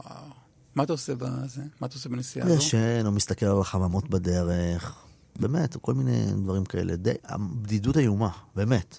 גם עידן טרום טלפונים. אין טלפונים, לבד, לבד, לבד. וככה כמעט שלוש שנים. אבל גרת בקיבוץ אז. גרתי, כן, הקיבוץ מימן לי לימודים, שזה היה חסר תקדים אה, וואו. עד אז, כי בדרך כלל מממנים אחרי הצבא וזה, זה היה חשבון לימודים של אחרי צבא, אבל לימודים ברימון אה, יקרים, ולא היה כסף לשלם, לממן לי גם שכר דירה, אז הייתי חוזר כל יום, הייתי נוסע כל יום שעתיים וחצי וחוזר כל יום שעתיים וחצי. אה, ובשנה השנייה התחלתי, אני הגעתי אליו, ובעצם התחלתי לנגן איתו. לקח אותי כגיטריסט שלו, היה לנו חיבור אישי מיידי. סליחה רגע, אבל אתה בן 16-17, כן. שמוליק קראוס הוא כבר שמוליק קראוס. לגמרי, בטח. הוא, הוא, הוא, הוא, הוא, הוא, הוא כבר אז מוסד, מיתולוגיה. זה. למה הוא לוקח ילד בן 16-17 לנגן לו גיטרה? זו שאלה שאני, תדע לך שאני עד היום שואל את עצמי, ויותר מזה, הוא לקח, אני, אני חייב לומר שמבחינה מקצועית לא הייתי ראוי בשום צורה לבוא ולנגן, ממש. לא ראוי בשום צורה לבוא ולנגן איתו. ידעתי לנגן אקורדים, ידעתי לנגן שירים, אבל מפה ועד ללוות את שמולי קראוס, לנגן גיטרה, סולם, רחוק ממני לגמרי. 16 וחצי, 17, אין את ה... ממש לא שם, ממש. אבל כן אהבתי וכן הכרתי, ויכול להיות שזה זה. והוא אה, ממש אסף אותי לחיקו ו- ונתן לי כזה מקום, באמת פתח לי את הדלת ממש. זאת אומרת, הוא היה לוקח אותי לכל מקום, גם כשלא היה צריך אותי. כל מיני יאיר לפיד, אז הייתה לנו תוכנית בערוץ אחד. יש על זה יוטיוב אגב, מצחיק נורא. הביא אותי לכל מקום, היו שואלים אותו מי זה, זה הגיטריסט שלי, הרבה פעמים היה אומר זה הילד שלי, זה הבן השלישי שלי, מאשתי השלישית, כל מיני סיפורים כאלה, אבל תמיד, תמיד, תמיד נתן לי מקום. היו פעמים שהיינו מופיעים בלוגוס וכבר לא היה לי איך לחזור הביתה, הייתי בא לישון אצלו, ממש. הוא תמיד התעניין, ב- למשל, באח שלי, על, ה, על הרקע, על עול- עולם, ה, עולם הכדורים וה, והפסיכיאטריה, ממש, זה משהו, הם מדברים בטלפון, היה מתעניין, מה שלמה וכולי. אה, תמיד תמיד נתן לי מקום, וה, והאלבום האחרון שלו, יום רודף יום, אה, שהפיק משה לוי, וניגנו שם אנשים מדהימים, ז'אן פול זימבריס ומיקי שביב, אה, נורא התעקש שאני אקח בו חלק. זאת אומרת, הוא תמיד שמר לי בכל שיר איזה שניים, שלושה ערוצים, שאני אבוא ואנגן. לא תמיד זה נשאר, לא תמיד, אבל תמיד ראיתי שזה חשוב לו, שאני... בינינו לא... הת- אפשר היה להסתדר בלעדיי הזה, בוא. אבל כאילו משהו... זה נתן לי, ו... ו... ואני מרגיש באמת בר מזל שחוויתי את הדברים האלה, כי אתה יודע, הייתי נכנס, מגיע אליו לפעמים, וקלפטר היה יושב בסלון. אתה יודע, לילד בן 17, מ- אפשר להסביר את זה, או, או מאיר אריאל, הולכים לאכול שניצל אצל ציון עם מאיר אריאל, או אסי דיין, או עמוס, עמוס לביא, כל החברים שלו, וכאילו אני בתוך הדבר הזה. הרבה פעמים כאילו, הרגש- כאילו אמרתי, אני כאילו, אבל הוא תמיד שמר עליי, ותמיד הייתי, הייתי למשל, הולך לאלימלך, אתה זוכר שהיה מקום שקראו לו אלימלך בלווינסקי, זה כזה בית מרזח כזה עם אוכל יהודי וזה. הייתי הולך, יושב איתו ועם יבי, היה לו חבר שקראו לו יבי, שהיה כותב שירים. כל מיני אושיות כאלה. אני קיבוצניק בן 16 וחצי, 17, עם, עם פלומת שפם, חברה לא הייתה לי, אתה יודע. ואני זוכר שתמיד אמרתי, יענקל'ה רוטבליט למשל. היינו מופיעים, היה, היה מופע של שמוליק עם יענקל'ה רוטבליט, ואני... שיענקל'ה רוביט כתב את שירי האלבום, את כל האלבום. הטקסטים כן. ושמוליק קראוס הלחין. כן. הייתי נוסע איתם, אתה יודע, פסטיבל ערד למשל. אתה יודע, הוא ויענקל'ה ושמוליק מקדימה, אני מאחור. יודע, כל מיני חוויות כאילו... אמרתי לעצמי תמיד, בקיבוץ לא יאמינו לי שאני אספר להם. באמת, לא יאמינו לי שאני כאילו חווה את זה, את את הדבר המדהים הזה. וזהו, ובאלבום האחרון שלו, ש...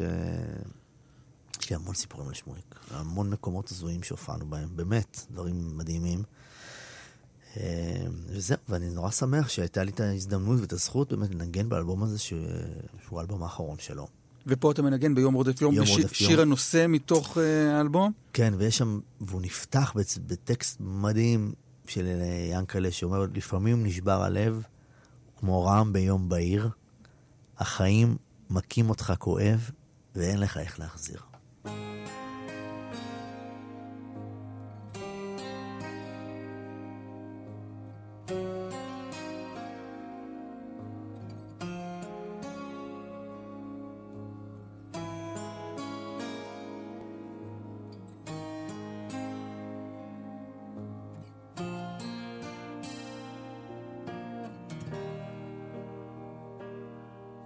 לפעמים נשבר הלב, וכמו עם ביום בהיר, החיים מכים אותך כואב, ואין לך איך להחזיר.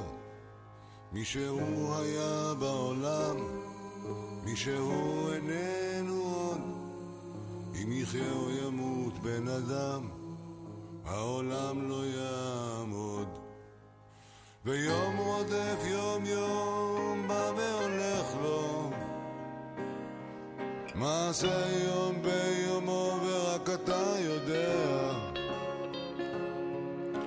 שום דבר לא ישוב, שום דבר, שום דבר לא ישוב עוד למקומו. ואין עוד למי לחכות, נשברו כל הכלים, וכל המילים ריקות, וכל המעשים טפלים, והשמש הולך ובא, והרוח בך לא קמה, אם אינך מצפה לתשובה, אז למה תשאל למה? ויום רודף יום יום, מעשה יום ביומו ורק אתה יודע. שום דבר לא ישוב, שום דבר, שום דבר לא ישוב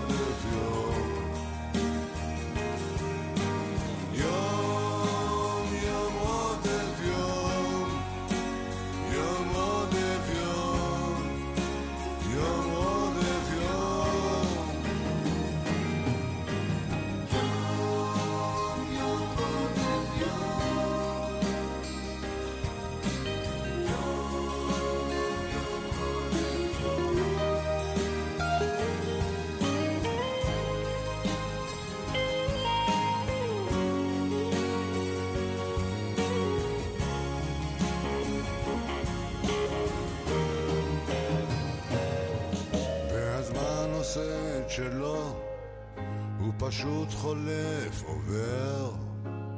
פעם הוא כמו לאיתו, ופעם כאילו ממהר. ואפשר לשאול שאלות, ואפשר לתת הסברים. אפשר נסתרות לגלות, ואפשר לכתוב שירים. ויום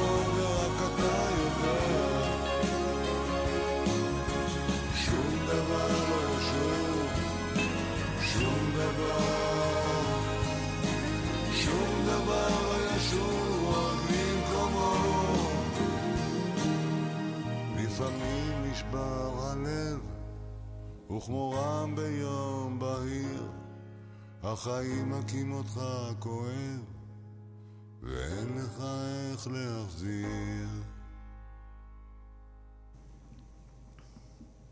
הוא היה חולה כאן ב...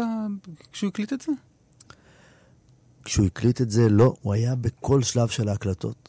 הוא היה שומע את הבייסדרם, שעושים לו סאונד עם מיקרופונים, ומגיע לראות אה, איך מגבירים פסנתר, או כלי מיתר, או גיטרות, בכל שלב של עשיית האלבום, ממש. ואני זוכר שכשנגמר האלבום, סגרו, סשן האחרון, נגמר האלבום, אז הוא חווה עוד משבר מאוד גדול. אה, איזשהו מוטיב חוזר קצת בעבודה של שמוליק. זאת אומרת, אה, הוא נשאב כל כולו, היה נשאב כל כולו ל- לעבודה, להקלטות, לעשייה, נמצא מבוקר עד לילה באולפן, וכשזה נגמר ויש את הריק הזה פתאום, משהו שהוא קורה בעולם הזה הרבה פעמים, אז אה, יש את המשבר. אני זוכר שזה קרה. יפה. טוב, בוא נלך ממש אחורה, אוקיי? כן. ממש אחורה. אוקיי. זה ההרכב הראשון שהיית חבר בו? אה, פנקנסטיין, בתקופת הצבא, יואו, זה... תדע לך שאנחנו... אנחנו- תראה, אני אומר אנחנו, זה יפה. זה כמו קיבוצניק שכבר לא גר בקיבוץ ועדיין אומר אנחנו לקיבוץ. סי- אה, סיימת את רימון והתגייסת. סיימתי את רימון, התגייסתי, הלכתי לבחינות להקה צבאית, למרות שיש שיר שקשור ללהקה צבאית, אבל אולי אם נגיע, לא משנה. ולא התקבלתי ללהקה צבאית, כי זאת אומרת, היה צריך גיטריסט אחד. בלהקות צבאיות זה כמה שמשתחררים, ככה צריך לגייס. כן. משתחררים שלושה, צריך שלושה. במחזור שלי היה צריך אחד, ואני דורגתי שני. בקיצור, מי היה הראשון? אני לא יכול לחשוף את שמו. באמת? לא, לא, לא נעים. אתה יודע את שמו? ברור. ואנחנו מכירים את שמו? לא. אה, אוקיי. אתה יכול להגיד גם אה, כן. יונתן כהן, זה לא... לא, לא, לא. כן, מישהו שהוא...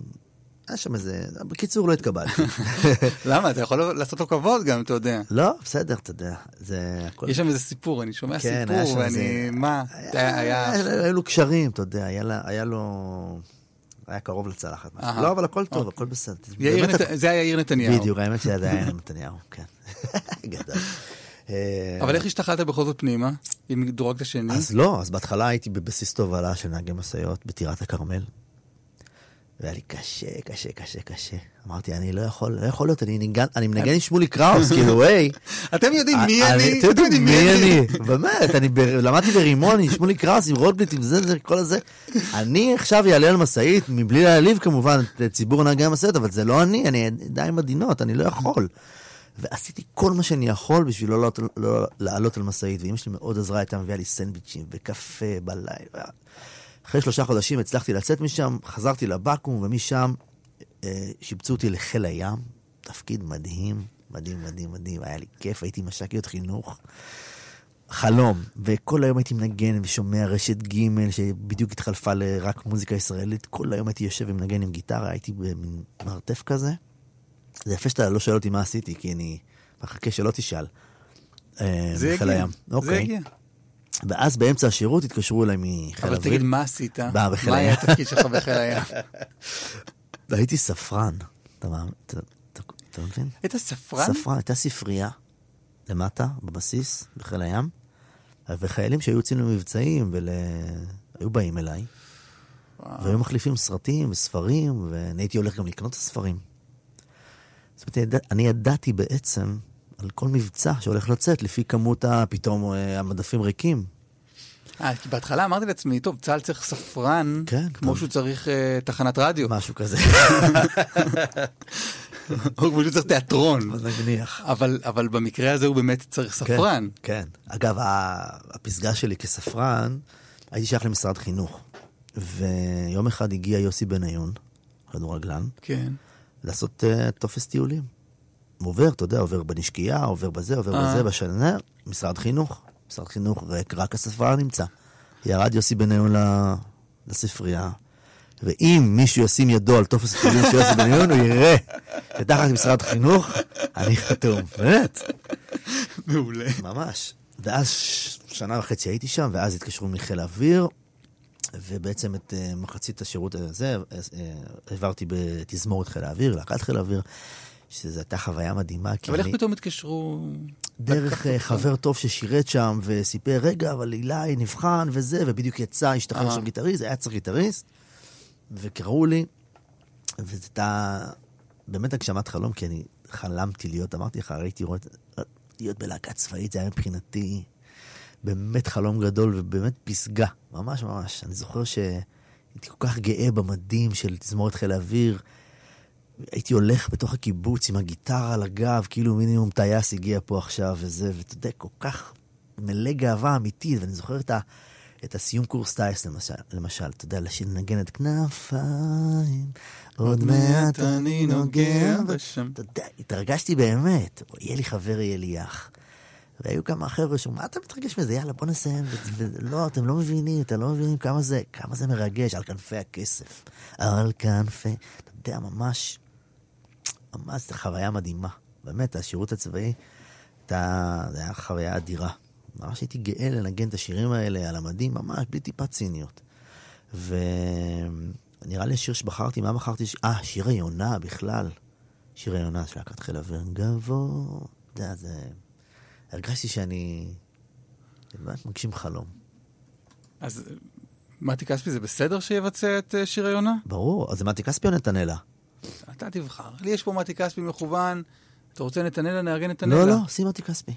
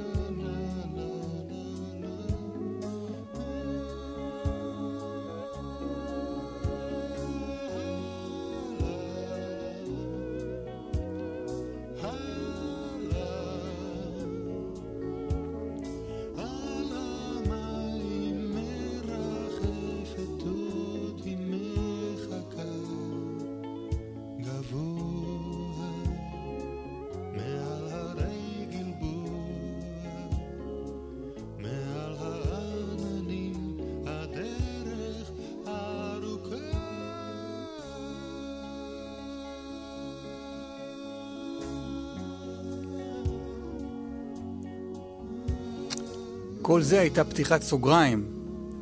הסיפור הזה, שיר היונה, חיל אוויר, ספרן, משאית, זה היה פתיחת סוגריים. ובוא נדבר על אה, היווסדה של להקת זהו, פנקנשטיין. אני- ההפרעת קשב שלי זרקה לא, אותי לא, ל... נהדר, לא, נהדר. הרווחנו סיפור נהדר. הרווחנו סיפור. אבל בתוך סוגריים. כן, לגמרי. אז פרנקנסטיין זה להקה שהוקמה ב- בתקופת הצבא, הייתי אז באמת כבר בלהקת חיל האוויר, ואני עד היום טוען באמת שאני או היחידי שענה להם לטלפון, או היחידי שהיה פנוי, אני לא יודע, זה, קראו לי לבוא לנגן בלהקה, מקימים להקה חדשה שמנגנת פאנק, ג'יימס בראון ופאנק נדלי, כל הדברים האלה שאני באמת אתה לא בא משם. אין לי מושג. זה לא קשור אליך. לא קשור, לא מכיר. פדיחה, אבל אני לא מכיר, זו האמת. לא מכיר, לא, גם לא ממש אוהב. ואמרו, תבוא, תבוא, יהיה בסדר, וזה, וזה, והיו שולחים לי אה, מי זה? מי התקשר? אה, דקל, דקל, אה, אלרן דקל וגורי אלפי, חברנו. איך, איך, הוא, איך הם הגיעו אליך? דרך, אה, לדעתי, דרך גלעד אפרת, שהוא בסיסט, שהוא גם החבר שקרא לי, ש- שהיה כן. אז בתזמורת חיל האוויר. אתה חייב לו בעצם אני חייב, אגב, לגלעד אפרת כל המון. הקריירה שלך. אתה רוצה לשמוע סיפור איך התקבלתי ללהקת חיל האוויר? אתה לא מאמין. גלעד אפרת הוא איש מדהים, מוזיקאי מדהים, קונטרבסיסט, הלוואי והוא מקשיב עכשיו, מתאים לו להקשיב, יא חמוד כזה. הוא, שהוא אמר לי, תקשיב, בוא לבחינות ללהקת חיל האוויר, צריך גיטריסט. נסעתי אליו, ולילה שלם בדירה שלו בנצח ישראל, הוא לימד אותי מלא מחרוזות, מחרוזת וילנסקי ומחרוזת, זה, זה, אה, תזמורת חיל האוויר זה ביג בן, זה כלי נשיפה, הכל מעובד ומתוקתק וכתוב וטה-טה-טה. ועכשיו אני הקריאת האבים שלי אז, קטסטרופה, באמת לא מבין כלום. הוא אומר לי, בוא נלמד, לימד אותי באמת לילה שלם, ישב איתי על המחרוזות, והוא אומר, מחר, ואה, ולא הייתה, לא היה זמן לבחון אותי בצורה אה, רשמית, אז אמרו, אריה וולניץ, שהיה המנצח של התזמורת, אמר, אני אבחן אותך בהופעה. הייתה לנו הופעה בבסיס הטכני בחיפה, וגלעד אמר, גלעד אפרת, אמר, תשמע, אני אדאג שבהופעה הזאת אני אשב לידך, למרות שהבסיסט בתזמורת חיל האוויר יושב ליד המתופף. הגיטריסט יושב מקדימה, אני אבקש לשבת לידך. מה, ושליפים כאילו, ייתן לך את לא, התשובות? ואני תוך אומר, כדי? תעשה, אתה תראה איך אתה, אתה, אתה, אתה תעשה את עצמך קורא תווים, ואני, רגע לפני שמגיע משהו מעניין, אני אלחש לך? אני עושה, אני אשאר לך תיבה לפני. אז עושה, אה, אה, עכשיו אומר לי, עוד, עוד רגע יהיה טה-טה-טה-טה, מגיע, טה-טה-טה-טה, הוא עושה, וואו, איך הוא קורא. עכשיו, כל הקיקים האלה, כל הסינקופות, זה נורא מורכב, והוא- והתקבלתי, ממש חייב לו המון. אחר כך לימים גרנו ביחד, באותה דירה בנצר ישראל וכולי. וזה- זה. הוא גם סידר לי להגיע לפנקנסטיין. הגענו גם ביחד עם ריק יגאל, יש לנו היסטוריה אה, משותפת, הוא איש יקר ומוזיקאי מדהים, אני מאוד מאוד אוהב אותו. אבל איך הסתדרת שם עם, ה... ל- עם, עם, עם אהבתך ל... לאלה, כן. לנתנאל אמתי כספי וגבעטרון? עשיתי כל מיני אקורדים כאלה שהם בכלל לא שייכים לסטייל, אמרו לי, לא, לא, לא, זה לא, אל תעשה לנו פה אקורדים, זה לא נעמי שם, תעשה, נגן פאנק, נגן, זה הרבה, גיט- לגיטריסטי, זה הרבה עבודה של יד ימין, כל מיני, סגנון נגינה. והם היו מביאים לי הקלטות לפני החזרות, הייתי יושב, וממש לומד את זה, לומד סגנון חדש, כמו ללמוד שפה חדשה. נהנית? זה אתגר אותי מאוד מוזיקלית. נהניתי לנגן איתם כי זה נגנים חיות וגורי ודקל, זה היה מצחיק, וזה היה מדהים. ופרנקנסטיין זה משהו שאני, זה הרכב שאני חייב לו המון המון המון, כי זה... אה, היו מגיעים, זה נהיה דיבור על פרנקנסטיין. היינו מופיעים פעם בשבועיים קבוע בברבי הישן, ב- הרבה פעמים, בהתחלה היינו מופיעים בערב, אחר כך הפכנו למופע הצהריים, ואנשים היו מגיעים לראות את זה. כל מיני מגמות למוזיקה, וככה נגנים צעירים וזה, היו באים ורואים, עד היום אגב, אומרים לי, אני זוכר, היינו באים לפרנקנסטיין, ואני זוכר שנהיה דיבור על פרנקנסטיין, ואנשים מהתעשייה המאוד קטנה שלנו היו באים לשמוע את הלהקה, והיו דגים כל מיני מוזיקאים שניגנו בלהקה הזאת להפקות אחר כך. גלעד שמואלי שניגן תופים, אה, אותי, את אלון, באמת כל מי של... שחם אוחנה שניגן בס, כולם פתאום נהיו נגנים מאוד עסוקים בזה. ו... וזה זה מדהים, כי בעיקר ההזדמנות שנתנו לי. יכלו לגזגז אותי משם מהר מאוד. באמת, אני כל כך לא שייך לזה. והם נתנו לי צ'אנס, והייתי בלהקה הזאת שבע שנים. ולהקה שנתנה לי המון המון המון. ו- וניגנתי באלבום הראשון שלהם, שלנו. וזה... ואני נורא שמח שהלהקה קיימת 20 שנה, אגב. ממש השנה. מציינים 20 שנה לפרנקנסטיין, ואני נורא שמח לראות הם מופיעים בחו"ל, ולהקה אהובה מאוד, זה כיף גדול. כמעט לחצתי על הכפתור הלא נכון מרוב ההתרגשות. Yeah!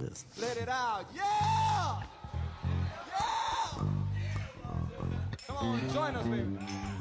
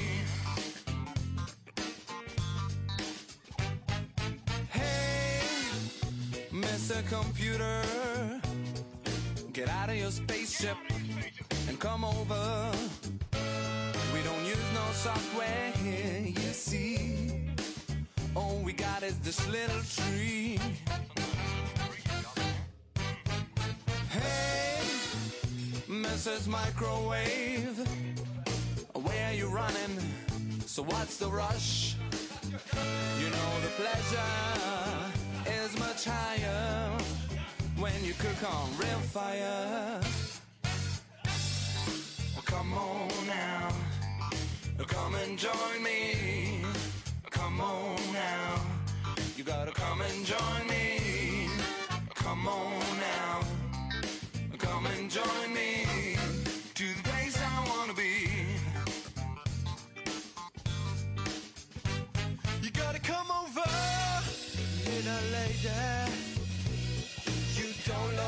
You're one of the Brady's. Stop analyzing every little thing. Come and join our squeaky swing. Hey, Mr. Musician, what's that sound you're making? Take a break and listen to some harmony under our tree.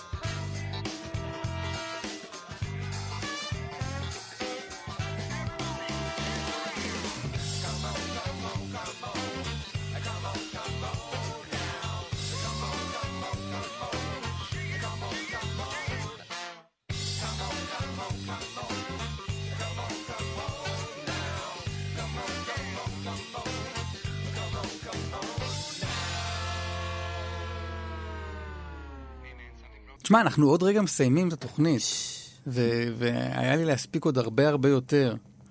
תראה, אני, יש שיר שאני, שאני מרגיש שאנחנו יכולים לדבר עליו, אה, שזה אולי ה... איך, איך לא להשתמש במילה להיט? הש- השיר המכונן אולי בקריירה שלך או בפריצה שלך, נכון? נכתב לכי כאילו? כן. אה, אנחנו עוד לא מדברים עליו. אה, לא מדברים עליו? לא. אבל אוקיי. אני מרגיש שאנחנו נצטרך להגיע אליו, כי. אין מנוס. כן, אבל רק תאשר שאתה רואה בזה איזה שיר שהוא כן. מכונן, או...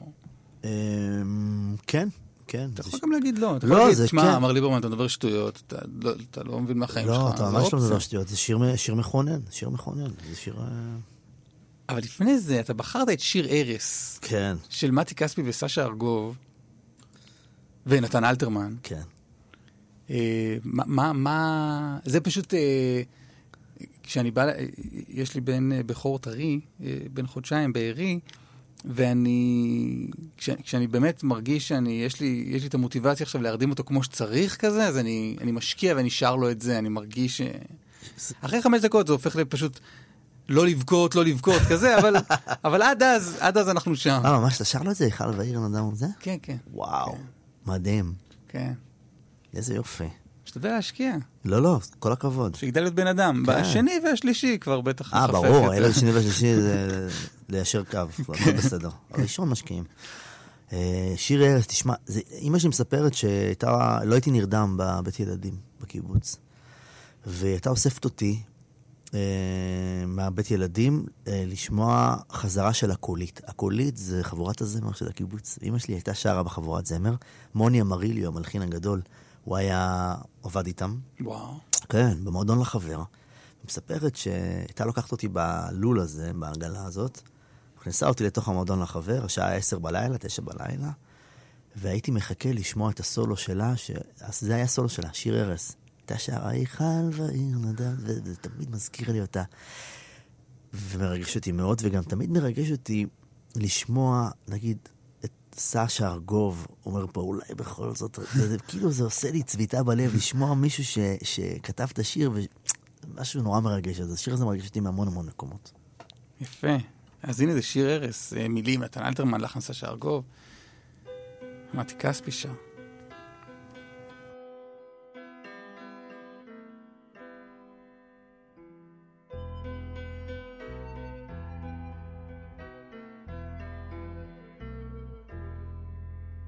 היכל ועיר נדמו פתע, ונשתתקו שוקי פרס, ורק אי שמה קלרינטה, וכל כינור וקונטרבס, מלחשים, אל תתלבטה, ושקט שקט אז.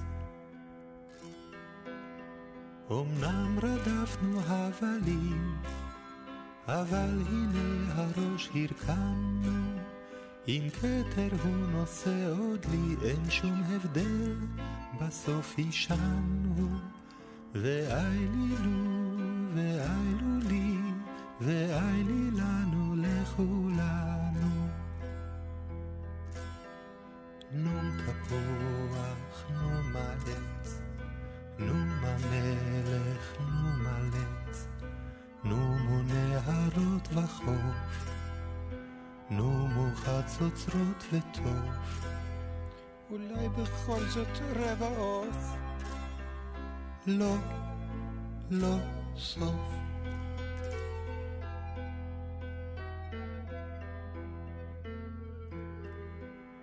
כל רוגז וחימות וטורח, ותאוות וחירוק שם, עברו חלפו כעוברי אורח, שיעברו, אני ישן. גם שאלות לשאול אין צורך, ואין תועלת אין. רוב נגינות יש וצלילים, אך שיר הארץ שידענו, ושנחבא אל הכלים, רק הוא בסוף נשאר איתנו. נשאר ושר, הניחו לי, הניחו לנו לכולנו. נו מדרך בקץ, נו המלך בעלץ, נו רוח ומפרש, הרגעו תולדות פרס. שיכבו את הפנס. כן, כן, אז.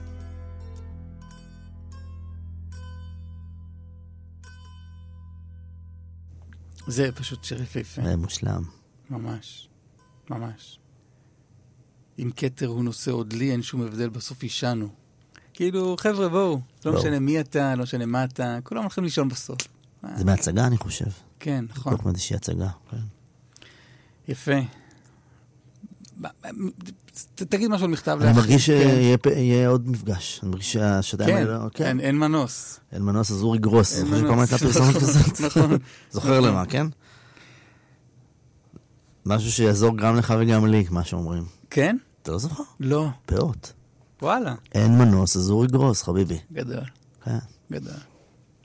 עכשיו שרון- ממש איבדנו את כולם. עד. שרוני ידידי יבוא לפנות אותנו. אני חושב שפה הרווחנו אנשים. פה הרווחנו. כן? כן. איך נולד מכתב לאחי? וואו, מכתב לאחי, יום אחד אח שלי מתקשר אליי, נשמע נסער וכזה מוזר, והוא שואל אותו מה קרה, הוא אומר, נכנסתי עכשיו לסוכנות רכב בחדרה. הוא אוהב לראות מכוניות, אוהב מכוניות, אחי הגדול. נכנס לסוכנות רכב בחדרה, מסתכל על מכוניות, והפקידה אמרה לו, אה, תצא בבקשה, אנשים כמוך לא נכנסים לפה. עכשיו, אה, מה זה אנשים כמוך? אחי אה, אה, אה, הוא פגוע נפש, הוא טיפה כפוף, הוא טיפה, אולי הבגדים לא היו לטעמה, אולי הוא ככה קצת אה, משהו אחר, בשוליים כזה, אתה יודע, לא רגיל נקרא לזה. רואים, אתה יודע, גם מראה, גם זה.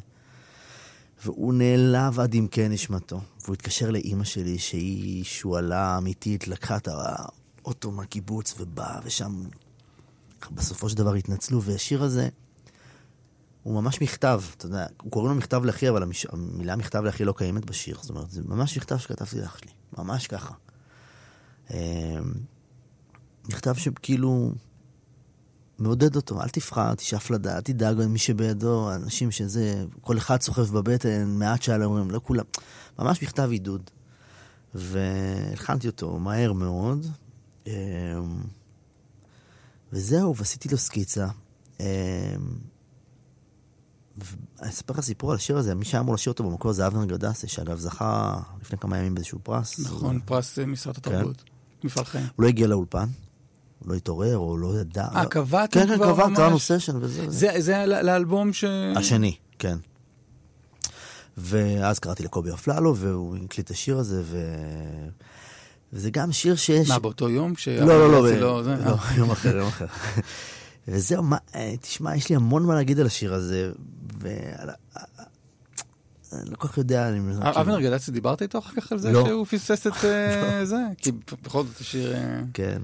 תשמע, זה שיר שהוא הוא שיר לחיילים, והוא שיר שכל כך הרבה דברים, כאילו, אנשים לוקחים ושרים אותו ומצטטים אותו, והוא... והוא באמת הרבה דברים, וזה... גם שיר שמגיע ממקום, אה, ממקום כאוב, ממקום עצוב, כמו עוד כל מיני שירים, כמו שווים למשל, אגב. אתה יודע, גם שווים, זה שיר שהוא... הוא גם פחות או יותר על אותם דברים, ומאותם מקומות. והוא שיר שמח, נורא אופטימי, אנשים שרים אותו, והוא, והוא עושה טוב. נכון. ש- שווים אה, נהיה נהיה שיר פוליטי. שיר, כן, פוליטי? נהיה, בהקשרים מסוימים, נהיה כאילו, אתה יודע, אה, הלהט"בים לקחו אותו, ולקחו אותו לכל מיני מקומות של, אה, אתה יודע, שוויון, שוויון זו מילה מאוד טעונה. כן. אתה יודע, ואני כתבתי אותו אחרי שביקרתי את אח שלי ברמב"ם. סיפרתי לו שאני יוצא, שיש לי חברה לימים, שירי, אשתי וזה, ואני, ואנחנו שוקלים לעבור לגור ביחד, ושאני מנגן קצת, וקצת התחלתי לכתוב שירים, אתה יודע, מספר לו על דברים נורא נורא טובים שקורים לי, ואז אני שואל אותו, ומה איתך? אז הוא אומר לי, אני מחפש שיהיה לי מספיק כסף ללכת פה החוצה ולקנות סיגריות. ממש ככה, אתה יודע. אחי הגדול, אתה יודע, זה... ויצאתי החוצה וחיכיתי לאוטובוס אה, לתל אביב, וכתבתי לעצמי את שווים ב-SMS. ואתה יודע, והנה, ופתאום משמיעים אותו, והוא, כמו שאתה אומר, קיבל הרבה הרבה, אנשים לוקחים אותו, לומדים אותו, אגב, בבתי הספר. וואו. כל מיני דברים כאלה שהם נורא מרגשים, ונורא, אתה יודע, בסופו של דבר, הם, זה שירים שנולדים ממשהו נורא נורא אישי ונורא מסוים. וגם מכתב לאחי הוא כזה. אבל אתה אומר לעצמך, מכתב לאחי... אני, אני מניח שאתה שמח על הצלחתו של השיר, אבל אין איזה, אין איזה מקום שאתה אומר לעצ- לעצמך, רגע, חבר'ה, לא, שנייה, רגע, לא. זה לא, אל תיכנסו עם זה לחופה, זה, זה, זה המקום המאוד כואב שלי על החוויה הקשה שלי, אני, אל, ת, אל תיקחו לי את זה לשם. לא, אני... לא, מה פתאום. אני, ברגע שזה יצא, זה של כולם, ממש. זה, סליחה על הקלישאה. באמת זה- שכל אחד יעשה עם זה מה שהוא רוצה, ממש, ו- ממש, ואני מאושר מזה. אני מאושר מזה, זה, זה משמח אותי. אני, אני יודע על מה זה נכתב, אני יודע מאיזה מקום זה, וזה, ואנשים מבחינתי שירקדו וישמחו, וזה גם מה שקורה, אני מסיים ברור. את ההופעות עם השיר הזה. ברור. כולם שמחים ורוקדים וזה וזה, ואני תמיד נזכר ב, באחי שיוצא בבושת פנים מ, מסוכנות רכב, כי אנשים כמוהו לא רצויים ככה. אתה יודע, זה... אז זה, זה, זה המקום שלי בחיים, השיר הזה, אבל אני נורא שמח שאתה יודע, אנשים לוקחים את זה לחיים שלהם, זה משהו מדהים. מה הוא אמר על השיר? הוא נורא אוהב אותו. אח שלי בכלל, אתה יודע, הוא, הוא מבסוט, הוא לא מפספס אף הופעה שהיא באזור של, של, של, של הצפון. וגם, אתה יודע, אפרופו דיברנו בתחילת, ה... בשעה הקודמת על החשיפה, אבל אה, על זה שאני חושף גם את החיים של האנשים שמסביבי. גם, אתה יודע, אני זוכר שהתלבטתי נורא אם לספר את הסיפור. אחרי, אחרי האלבום הראשון, שבכלל אף אחד לא שאל על מה שווים לי, לא עניין, אבל באלבום השני של מכתב לאחי, פתאום סיפרתי על מה זה. והתייעצתי איתו, אמרתי לו, תגיד, אני, אני יכול לספר איפה הגבול, כאילו מה כן ומה לא, איפה, אתה בסדר עם זה? הוא אמר לי, אני, לא רק שאני בסדר, אני רוצה, ואני, וזה, ואני, וזה חשוב, ו, וזה איזשהו מסר, אתה יודע, שכאילו, עם כל הקושי אפשר לחיות, ואפשר לאהוב, ואפשר לנהל חיים, ו, וכן, יש קשיים, יש קשיים, הם חלק בלתי נפרד, אבל uh, הנה, גם, גם אפשר להוציא מהם גם דברים טובים לפעמים. אילי בוטנר, מלא מלא תודה שבאת. שמחתי מאוד. כבוד שלי, היה, היה כיף, באמת, תודה רבה.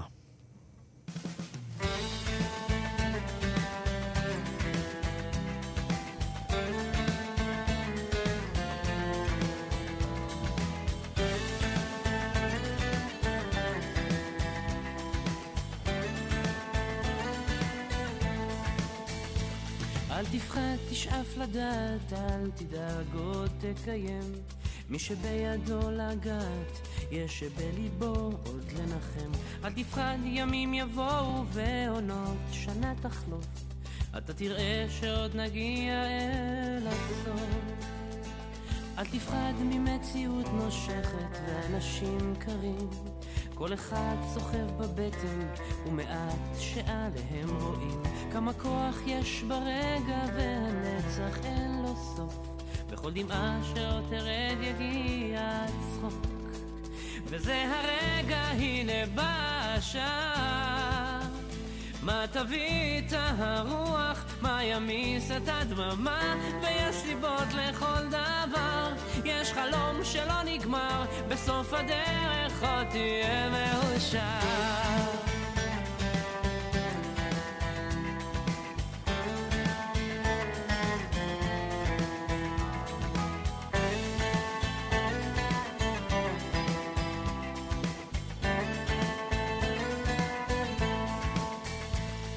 וקדימה אל האופק, אל השמש הטובה. זה רחוק, אבל תגיע, קצת עייף וקצת צמא לאהבה שמחכה לך, תקטוף אותה כפרי בשל, ואז תנוח, תרדם בצל. וזה הרגע, הנה בא השעה. מה תביא את הרוח, מה ימיס את הדממה, שלא נגמר, בסוף הדרך